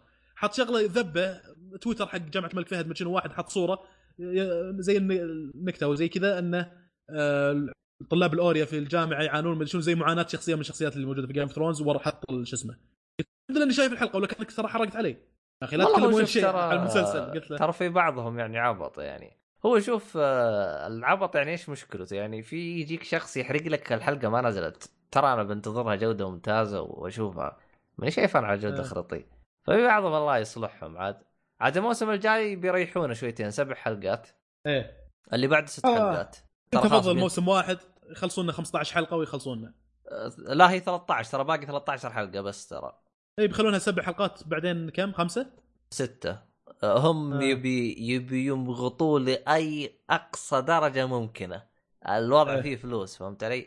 ايه لانه زي ما انت قلت يعني هي اصلا ما هم عاجزين يسوون ثلاثة عشر حلقه، مره ما هم عاجزين. أه يعني عندك مثلا أه مثلا مسلسل سوبرانوس كان ثلاثة عشر حلقه كل موسم، بس اخر موسم صقعوه عشرين حلقه، فهمت علي؟ دعسه واحده خلاص، يبغوا يقفلوا كل شيء وكل حاجه. أه هنا لانه له شعبيه كبيره ويبي يعلقوك كل سنه يا شيخ عبط، ما ادري عنهم. عد الله يخارجنا، يلا ننطر شو نسوي بعد. والنطرة الصحيحة حقت ويست وورد، ويست وورد اللي ذكرتني قطاها في ألفين وتسعة عشر، الحاجة اللي تخليني أتكسل. أتخبر قلت إني بشوفها الأسبوع الماضي تقريبا بس أمل أنا ما شفته والله للحين ما شفته، وشغلت إن السيزون تو ريض تخليني أتكسل صراحة، خاف إني أتعلق. أشوف شوفه بعد ما تجي من السهرة عشان نتكتكل أنا وياك، ولا أقول لك شو شو بعد رمضان خلنا نتكتكل أنا وياك. ايه بشوف انا هين صراحه من قوه المسلسل بينشاف انيوي قريب يعني، لكن انطر على اشوف اي, أي شيء في انثر هوب كان لازم تشوفه حتى لو عاجل انا ما عاجل. يا اخي رهيب الادمي هذا يا اخي مشكلتي معاه اعلاميا، او بالاصح هو نظامه مزاجي، يعني ما يمثل بالفيلم غير يكون حافظ النص مية بالمية ويمثل بسيط، يعني تقال كل سنتين ينزل لك فيلم واحد بس تقريبا. ايه وضع عبيط. طيب أه نحاول نحاول على الفيلم. آه يا آخر حاجة عطرة خلنا ننهي. آه الفيلم اسمه سبكترال، تقريبا أول ما نزل هايضو فيه كذا حطينا في الواجهة نتفليكس وكذي. آه وكويس وصراحة، وانتج في ألفين وستة عشر، نوعه ساي فاي وأكشن، خيال علمي وأكشن. القصة مجموعة من الجنود العسكريين يحاربون عدو عنده قدرات خارقة كذا، شوي عدو غامض. أحد الأشياء الكويسة بهالفيلم هو جانب الغموض، أحس ضبطوه. يعني عرفت الأفلام اللي يكون فيها تشويق غموض من ناحية إنهم بيعلقونك عشان تعرف شنو هالمخلوق الجديد، هل هم مخلوقات فضائيه ولا جن ولا مخلوق جديد جاء من تجارب علميه. بغض النظر عن هالشيء يستعبط ايه. بغض النظر عن هالشيء هم علقوني بشكل موزون عشان اعرف شنو هالمخلوق الجديد وش موقف البشر منه، يعني هل بيحاربونه ولا مثل فيلم الرايفل اللي جاب شيء جديد لهالسالفه تقريبا. بس بهالفيلم الوضع غامض وظل غامض الى درجه انهم في لقطه من اللقطات تشوف كتيبه قارن، تشوف كتيبه تقريبا من سبع جنود قاعدين يسقون، ورئيسهم يقول لهم لازم نروح المكان الفلاني، في عندنا دلائل والمؤشرات تقول لنا في كثير منهم بهالمكان فلازم نروح نقاتلهم بهالمكان. فتشوف واحد من الجنود يقول منهم ان حتى ما نعرف ايش قاعد نتعامل معه، هل هم قويين مو قويين، هذول مخلوقات فضائيه ولا جن ولا شنو. كل اللي نعرفه انه يعني قاعد تجينا اشارات بالاجهزه، وانه قاعد تطلع صور غريبه بالكاميرات اللي قاعد نصور فيها بهالاماكن. طبعا فيما بعد يتضح موقف البشر من هالشيء الجديد اللي جايهم، وهو موقف عدائي تقليدي، لكن هالشيء الجديد يظل غامض. يعني اوكي هو غامض احنا ما عرفنا، لكن موقفهم كان شيء تقليدي اللي نفس ما في افلام المخلوقات الفضائيه. طبعا هم مخلوقات فضائيه في الفيلم هذا على اساس اوضح، لكن شنو اقصد بتقليدي؟ تقليدي انه موقف بشر ضد الشيء الجديد هذا. الناس اللي شاف مثلا كوكب القراد الجزء الاول، بشر ضد المخلوقات الجديده هذول الابيز. أه كذلك بعض الافلام اللي تصير مخلوقات فضائيه ضد البشر، فتحس ان الفكره هذه شيء فكره تقليديه تقريبا. هذا حاجه كانت موجوده في الفيلم هذا، موقف البشر فقط، وانما العدو كان شيء غامض وجديد صراحه. الفيلم فيه اكشن كويس، وهذا الشيء حسيت انه على حساب الشخصيات اللي بالفيلم. يعني شخصيات عاديه جدا، ما في ولا شخصيه تحس انها ممكن تقدم لك شيء قوي. التمثيل عادي وشخصيات عاديه، مجرد مخرج راسم خطوط للشخصيات كذا. يعني انت عسكري، انت قائد كتيبه، انت عالم، أه وفي نص وحوار ملتزمين فيها الشخصيات. لكن الكويس بالفيلم اللي غطى عليها السلبيه هي القصه والغموض، وان هالكم شخصيه اللي تشوفها ما يطول مشهد فيه نقاش ولا حوارات كثيره. يعني ما مداهم يشدون نقاش عشر دقائق لو جايهم المخلوق الجديد هذا. فالاكشن والقصه والغموض من ممتازه الى كويسه بهالفيلم. الشخصيات والتمثيل عادي، هذا يعني شيء الكويس انه كان في غموض وكان في قصه كويسه والاكشن كويس كذلك. احد الاشياء اللي زادت من جانب التشويق بالفيلم هو ان هالجنود هالكم شخصيه اللي تشوفهم يعانون بالفيلم تقريبا معاناه قويه يعني، فنكبوا يعني لان ما قاعد يجيهم امدادات ومحكورين بمكان زي المستودع كبير، ما في اسلحه كافيه. صحيح في اشياء ممكن تساعدهم في قتالهم، سيارات قديمه محذفه كذا على مكاين، لكن استل في اشياء يحتاجونها ما هي معاهم. هذا حتبين للمشاهد فيما بعد. يعني لازم انهم الى حد ما يفكرون خارج الصندوق حتى يقدرون بطريقه ما يخلون الحرب متكافئه، الى حد ما، بحيث انه يمكن ان البشر يشوفون العدو، للعدو تقريبا كان انفيزبل غير مرئي، هذه صعوبه. فهذه نقطه تشويقيه ممتازه كانت بالفيلم كذلك. هل ان هل ان بيقدرون البشر بطريقه ما يشوفون هالمخلوقات الغريبه وبالتالي يتسهل عليهم مواجهتهم ولا لا؟ هذه من شغلات الجوانب الكويسه لما يعني تشوف اوكي العدو الان انفيزبل، كيف يقدر، هل يقدرون يخلونه فيزبل ولا لا، مرئي ولا غير مرئي، هل يقدرون يسوون الحاجه هذه ولا لا، واذا قدروا يسوون الحاجه هذه هل هذا الشيء حتسهل لهم انهم يقاتلونه ولا لا؟ فتحس العدو كان شيء يعني تمام. احد جوانب التشويق الرهيبه كذلك هو انهم لا انت كمشاهد ولا البشر الجنود اللي بالفيلم يعرف قدراته وامكانيات هذا اللي قاعدين يواجهونه. آه الى اي درجه سريع هالمخلوق، هل يقدر يخترق جدار مثلا، هل يقدر يطير مثلا، هل يختفي ويطلع مكان ثاني اللي هي قدره اختراق الزمن، او انه سريع جدا مثلا بحيث ممكن بثانيه يقطع نص كيلو مثلا. ففي عده تاثير متعقب قدرات هذا العدو مبهمه وتصعب من مهمه البشر في انهم يتغلبون عليه. وهالاسئله هذه مو بس انت كمشاهد بتسالها، حتى الشخصيات اللي بالفيلم يسالونها لان يبون يعرفون شنو ملامح هالشيء اللي نتعامل معه، عشان يمكن اذا عرفناها تكون سهل علينا ان نواجهه يعني. فالرهيب بالموضوع ان هالاسئله جاوبوا عنها على نهايه الفيلم بشكل كافي ومقنع يعني. جاوب يحل الرهيب انه واحد مثلا هم يقتلون البشر بمجرد اللمس، اثنين هم غير مرئيين وخارج نطاق الطيفي، ثلاثه كذا وكذا، اربعه كذا وكذا. ذكر يمكن شغله سبع ثمان نقاط عن مميزات الشيء هذا اللي هم قاعدين يقابلونه يعني. وكلها اكتشفوها اكتشاف، مو مجرد كذا عبط يتكلم.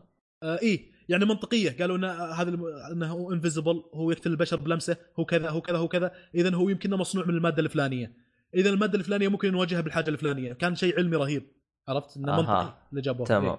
فكانت تشد، تبي تعرف كيف انهم قاعدين يحللون حتى انهم يقدرون يطلعون ملامح الشخصيه هذه الجديده، العدو الجديد اللي هم قاعدين يواجهونه، وبالتالي كيف ممكن هالشيء يسهل لهم مواجهته.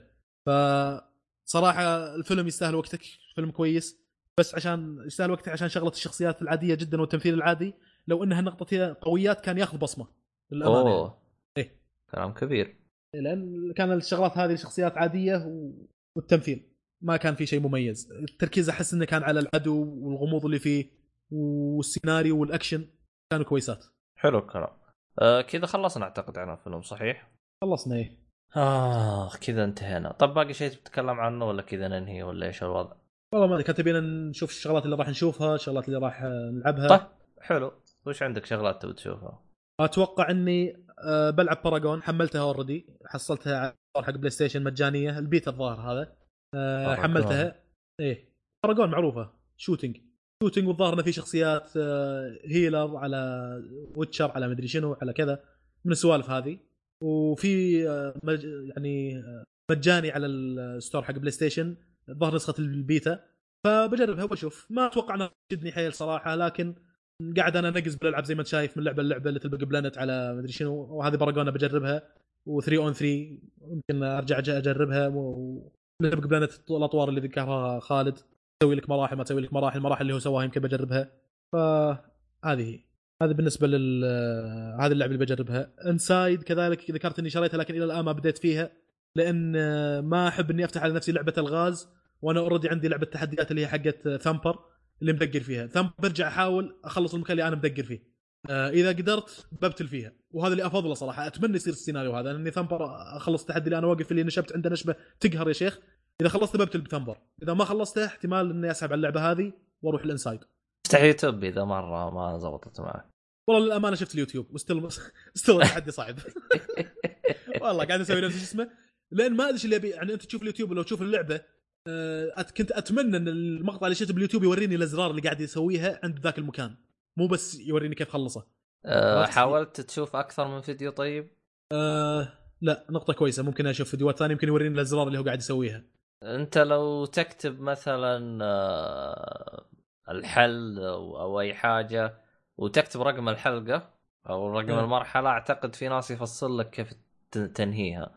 اذا ما بجرب يعني. بشوف شغله هو هو يعني نفس اللعبه اصلا، عشان شغله جديده كانت بالنسبه لك، يعطيك بالبدايه كيف تتحكم عشان تقدر تغلب على الحاجه هذه. يعني مثلا انت قاعد تمشي وفي نقطه في الارض، تطق اكس عشان تاخذها، بعدين تضغط فوق فيفتح هذه القنفسات تفتح اجنحتها، بعدين تجي نقطه ثانيه تضغط اكس ياخذها. بالبدايه اول مره يجيك التحدي هذا يوريك يقول لك خل اضغط اكس، تضغط اكس تاخذ النقطه، بعدين يقول لك اضغط فوق، يطلع لك زر سهم فوق كذا وانت تلعب، تضغط فوق تضغط اكس اذا وصلت للنقطه الثانيه، تضغط اكس تاخذ النقطه الثانيه. بعدين يجيك التحدي هذا بعد فتره، بعد يمكن شغله دقيقه، وبدون لا يطلع لك لا سهم ولا شغلات هذه. انت من الناس يبغى لك تعرف انك لازم تسوي نفس الحاجه اللي سويتها المره الماضيه، قاعد اسوي نفسها والله، قاعد اسوي نفسها، ما قاعد تمشي معي، عرفت؟ فما ادري شو المشكله، ابحث وزي ما قلت انت يمكن لعلي احصل ناس في اليوتيوب حاطين الازرار اللي اسويها، مع ان انا ما الجا للشغله هذه الا اذا تقطعت فيني السبل، لكن انا تقطعت فيني السبل فبسوي شيء هذا. والله آه شو اسمه هذا. بالنسبه لي انا اعتقد احتمال كبير اني بنهي بيك بلاندرز، انا وصلت تقريبا الموسم الثاني إيه؟ بقى لي اخر حاجه، فاحتمال اني الحلقه الجايه خلاص انا بنهي. انا من اول موقفه وادري انه الموسم الثالث نزل، كنت استناه يجي على نتفلكس وجاء، فيوم جاء على نتفلكس عجزت اشوفه، فبنتظره يخلص خليني انهي وافتك منه. آه في العاب تلعبها ولا؟ والله ما ادري في وقت حالي ما نفس الالعاب، آه عندي اصلا العاب موقفه كذا كذا كذا ولا كذا، بس شوف انا المسلسلات جاي. انا مم. بشوف هاوس اوف كاردز اخيرا كذا عزمتني اشوفه، قلت يا اخي عالم قاعد تمدح بهالمسلسل هذا، وخلصت الجولايث خلص شفته موسم واحد اللي موجود، بيتس موتيل خلص، فبشوف شيء رهيب وعليه الى حد ما اجماع انه رهيب. هاوس اوف كاردز كان كذا تقريبا، مع اني شفت كم حلقه وما ك... ما عجبني حيل من زمان هالكلام، شفت ثلاث حلقات تقريبا وقفته، هالكلام يمكن قبل سنه حاجه زي كده. الآن بديت فيه وبمشي فيه برود رهيب، هو صراحة اللي هذا يعني شيء ينشاف، أفضل من المسلسلات اللي شفتها في الفترة الأخيرة. بيتس موتيل على جولايث رهيب، وجلتش ممتاز كذلك، لكن بيتس موتيل مش ذاك الزود. أه بعد شنو اللي أنا ذكرتهم؟ ريدونيفن كويس. أه شوف ديزغنيتد سيرفايفر مفقع، ديزغنيتد سيرفايفر هو تقريبا اللي خليني أشوف هاوس اوف كاردز إن هذا سياسي اللي هو ديزغنيتد سيرفايفر، وش مع ذلك شفته ما كان ذاك الزود، فالآن هذا كويس كذلك سياسي هاوس اوف كاردز. عموما انا راح امغط فيه، بقول لك اياها من الان، انت احسبها بمخك. هاوس اوف كارد الموسم الجاي راح ينزل كامل، هو ينزل دفعه واحده بنفس اليوم، إيه؟ راح ينزل بتاريخ ثلاثين مايو اللي هو ثلاثين خمسة بالميلادي. اي موسم؟ الموسم الخامس. إيه؟ الاربع مواسم موجوده في نتفليكس، ميزه نتفليكس اذا جاء المو... المو... الموسم الخامس راح ينزلوه دفعه واحده، فهمت علي؟ إيه؟ والله اعلم، والمفروض انه الموسم الخامس اخر موسم المفروض، فابتل يعني كم معك معك معك تقريبا ثلاثين يوم تنبسط فيها، ايه عشان لا اخلص ويصير بانزل الموسم الجديد. انت حسبها بمخك، يعني انت حسبها بمخك، شوف متى تبتل فيه. أه شو اسمه ثلاثين خمسة تقريبا راح يجي. أه اتمنى اتمنى من كل اعماق قلبي انه هذا يكون الموسم الاخير، ما ابغى اهمي مغطى اكثر من كذا. أه ما اقول لك انه الموسم الرابع ما غطوا، انا لاني تابعت الموسم الرابع، ما اقول لك انه ما غطوا بقدر ما خلاص يكفي الهرجة، أحسها كذا شكرا لكم، سويتوا أموركم، سويتوا العبط حقكم هذا، خاصة موسم خامس أنهونا وفكونا عادي، إذا ما أنهوا عاد نشوف إحنا وش ممكن يسوون. المفروض أنت تتابعها؟ خلصتها أنا الأربع مواسم، خلاص أربع مواسم. أه أه ما أقول لك إنه الموسم الرابع كان سيء، بالعكس الموسم الرابع كان أفضل موسم بالنسبة لي. أنا اللي عجبني بالموسم الرابع إيش؟ إيه؟ كنت أشوفه باللحظة اللي كانت فيها انتخابات ترامب، أوه شغل سياسي وحماس الوضع، آه كان شيء مرة ممتاز. آه إذا أنت شفت الموسم الرابع وحضرت الترشيحات حقت ترامب راح تحس من جد أنهم قدروا ينقلون لك آه اللي هي الحفلة اللي تصير أو الحوسة اللي تصير يوم يصير ترشيحات انتخابات وزي كذا، قدروا ينقلوا لك اياها بابسط طريقه ممكنه للمسلسل. فانا حرفيا يعني بعد ما شفت ترشيحات ترامب ارتفع ال... قدرت المسلسل هذا بزياده، اكون صريح معك من... يعني بالنسبه لي انا كشخصيا أه. أه لو شفته انت ما ادري، انت اعتقد انك كنت تتابع كذا خرابيط حق ترامب من حين لاخر، بما انه أه. من بين فتره فتره كانوا ينزلوا ترول وحركات. هو انا اللي عجبني بالمسلسل مع اني ما شفت شيء واجد للان إيه؟ لكن في شغله قلت اوكي والله ناوي توكينج اعطاني شيء رهيب، انا كنت اتساءل عنه من فتره لفتره إيه؟ يعني من فتره لفتره حين تطلع لك فضيحه سياسي، مثلا يقولون لك اوباما صادوا عنده مدري كم مليون مخليها في بنك في روسيا حاجه زي كذا، يطلع لك خبر ليكج شيء يعني خلف الكواليس، يطلع لك خبر ففضيحه شخص سياسي ما ادري شنو، نفس الفضايح اللي كانت تطلع على كلينتون. ف يجي في بالي سؤال اوكي الحين بس من اللي عرف بالخبر هذا وكيف انتشر الخبر هذا، خاصة إنه بعض الأخبار أحيانًا تكون شغل أندر جراوند، عرفت؟ صحيح. فاا في الحلقات الشوية اللي أنا شفتها من بعد ما رجعت لهاوس اوف كاردز وراني كم لقطة يوريني شلون الاخبار هذه قاعده تتسرب خبث في شغلات قاعده تصير خلف الكواليس صراحه رهيبه. ايه ايه و... فاتمنى انهم يستمرون في هالشغلات الكويسه هذه وك... بس انا ما ادري، انا في بعض ال... يعني قابلت انا كذا شخص بعضهم ما عجبتهم، بس انا بالنسبه لي انا تعجبني بالمره اللي هي سالفه اللي هو سالفه انه إيه. فجاه كذا ي... ايش اسمه يزبر اللي جنبه ويناظر فيك يسولف معاك. اه اه الشغلات اللي يسولف معاك ايوه. آه... واحد من الشباب لانه في الموسم الرابع راح تقل احس إيه؟ صار ما هو فاضي لك يسولف معاك اتري واحد من الشباب جالس يقول يا اخي ماش قهروني ما خلوني يسولف معاك كثير، لانه اللي عجب اللي يعجبني في طريقته يوم يجلس يسولف معاك ايش الهرجه يا اخي، تحس هو مع الشخصيه اللي قدامه بياخذ ويعطي معاها، فجاه كذا يلف وجهه ويسولف معاك، يوم يرجع يلف يمين تلقى هذاك خلص الشغله اللي بيده ويكمل معاه. يعني مسوينها باسلوب انه يوم هو كل يوم هو جالس يكلمك ما تحسه قطع السالفه، لا تحسه كانه ايش بس بينتظر هذاك اللي قدامه يخلص اللي بيده او يخلص المعامله اللي هو طلبها منه. فحركه اخراجيه تحتاج لك رهيبه رهيبه ايه لا شيء ممتاز. ف... انا على فكره كنت من الناس اللي تقريبا تزعجني اللقطات هذه اللي قاعد تتكلم معانا إيه؟ وكانت موجوده في الحلقات الاولى يمكن اول ثلاث حلقات بشكل بالشكل اللي كان يزعجني، اللي بنص الحلقه احيانا كذا واحد قاعد مع هذا نفس الشخصيه اللي هو كيفن سبيسي كيفن سبيسي اسمه صح إيه؟ قاعد يتكلم معاه بعدين راح شوي كيفن سبيسي قاعد يكلمنا يا اخي كمل انت ما هو دوكيومنتري انت قاعد تكلم المشاهدين عرفت، خل احداث المسلسل تمشي. كانت شوي تزعجني. اليوم رجعت الان صارت يعني الحلقه اللي شفتها اول حلقه شفتها نهايه الحلقه صارت عرفت مو مو في نص الحلقه وبالشكل الكويس اللي انت ذكرته، وكان الكلام اللي كان يقوله عميق شوي يعني اوكي صارت احداث حوسه وما شنو هو يلتفت عليك ويقعد يقول لك كلام عميق، يعني مثلا يقول هذه الان قاعد تكذب على امها وابوها وقاعد تقول لهم كذا وكذا وانا راح يصير كذا وكذا حاجه زي كذا تحس عبيط أيوة. يا اخي ايوه راح اقول لها كذا على اساس اخدعها ولا على اساس شيء زي كذا اي اي يعني هو تقدر ايش يبرر لك ايش هو راح يسوي. لا أح... في في لقطات مره كذا يقول لك يقول لك شوف ترى هو الان راح يصيح وزي كذا بس مصيره أيوة. راح يدق علي بعدين يدق أيوة. جوال يروح يناظر فيك يقول لك ما قلت لكم يروح يرجع. طبعا انا هذا القصه من تاليفي بس تجي حالات تلقاه يشرح لك حاجه ويشرح لك ايش يصير بعدين وليش صار يوم إيه. يرجع يرجع يعني للمشهد اللي هو فيه يعني ينتهي لهذا يصير المشاهد اللي صارت بعدين يلف عليك يقول لك آه ما قلت لكم قبل انه راح يصير يصير يصير فتحسه إيه. هذه يقولوا لها آه يعني يكسر الحجاب الجدار الرابع زي ما يقولون او حاجه زي كذا ف فتحسه اتمنى يستمرون بالشكل هذا لا يحط لي اللقطات هذه مثلا بنص الحلقه.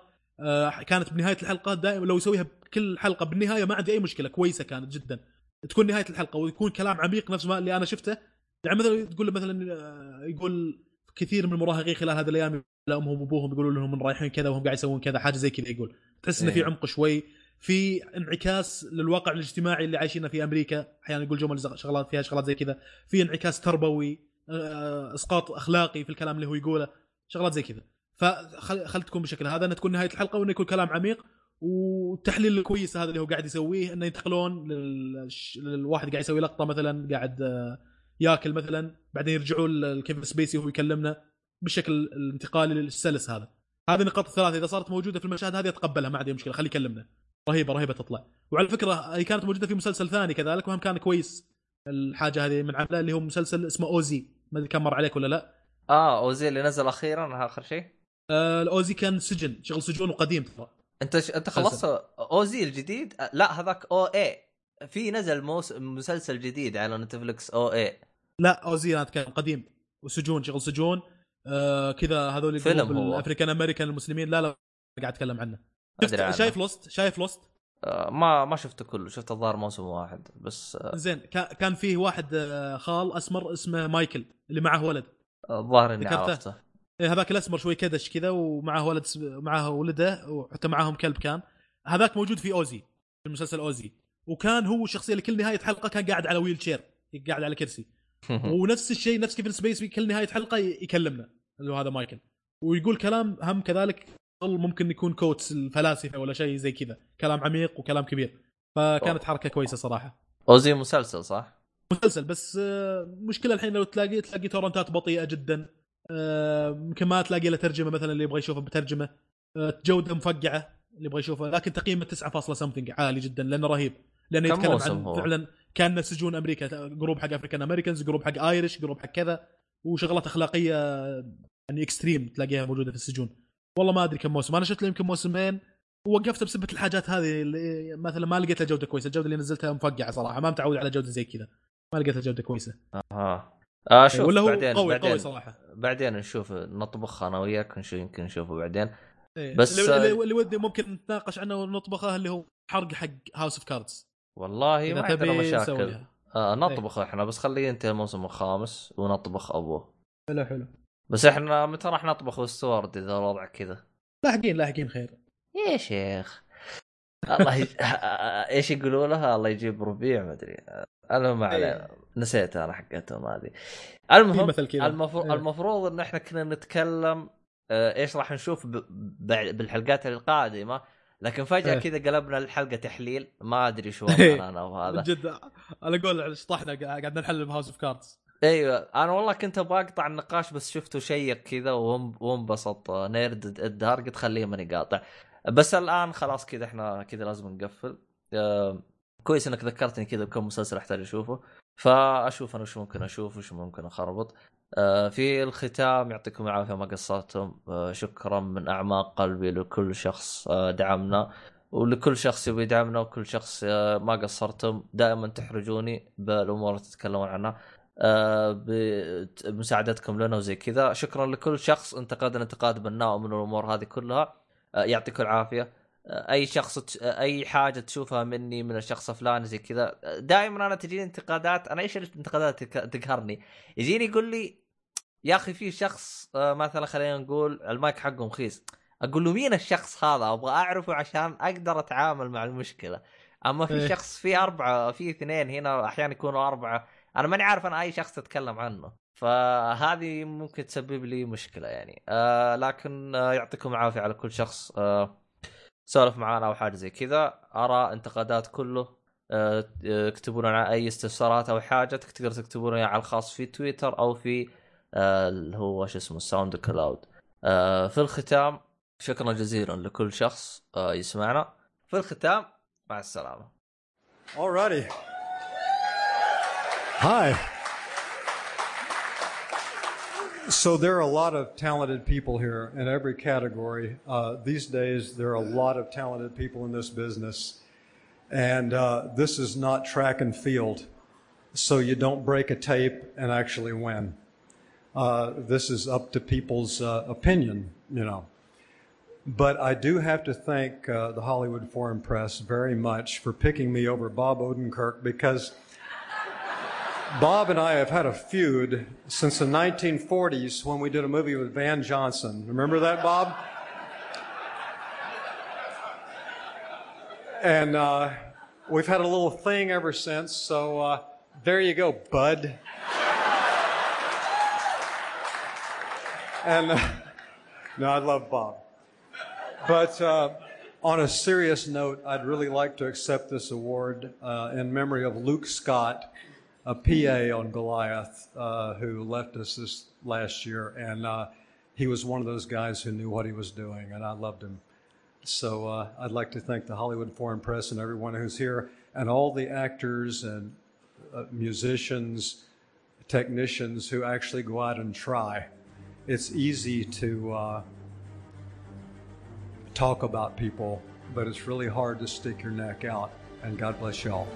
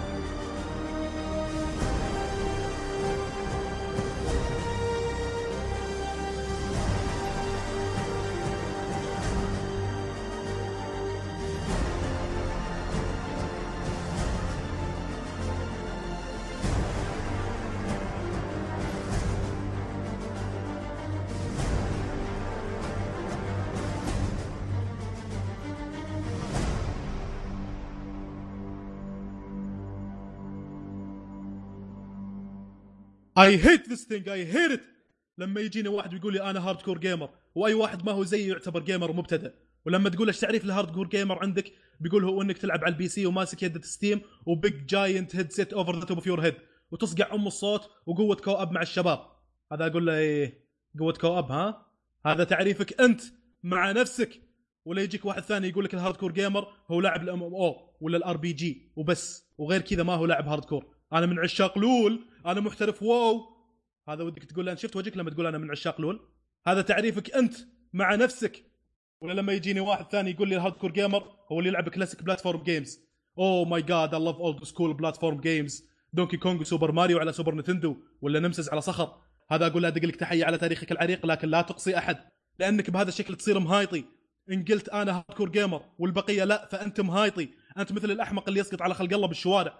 شفت هذا اللي ينتق موتر ويفحط فيه؟ هذا فيه خشه، هز الحديد يا سنايدي. انت لما تقصي الناس فانت نسخه محسنه من هذا، نسخه محسنه مع هيدسيت وتغير رامات البي سي حقك. just civilized version of that douchebag. شيء يرفع الضغط. عالم ذبحتهم هالنرجسيه، زمن قل فيه التواضع وكل واحد بشويه المعلومات اللي عنده يفكر نفسه وصل للقمه. خنصب شاي بس نروق. اختم حجي اختم.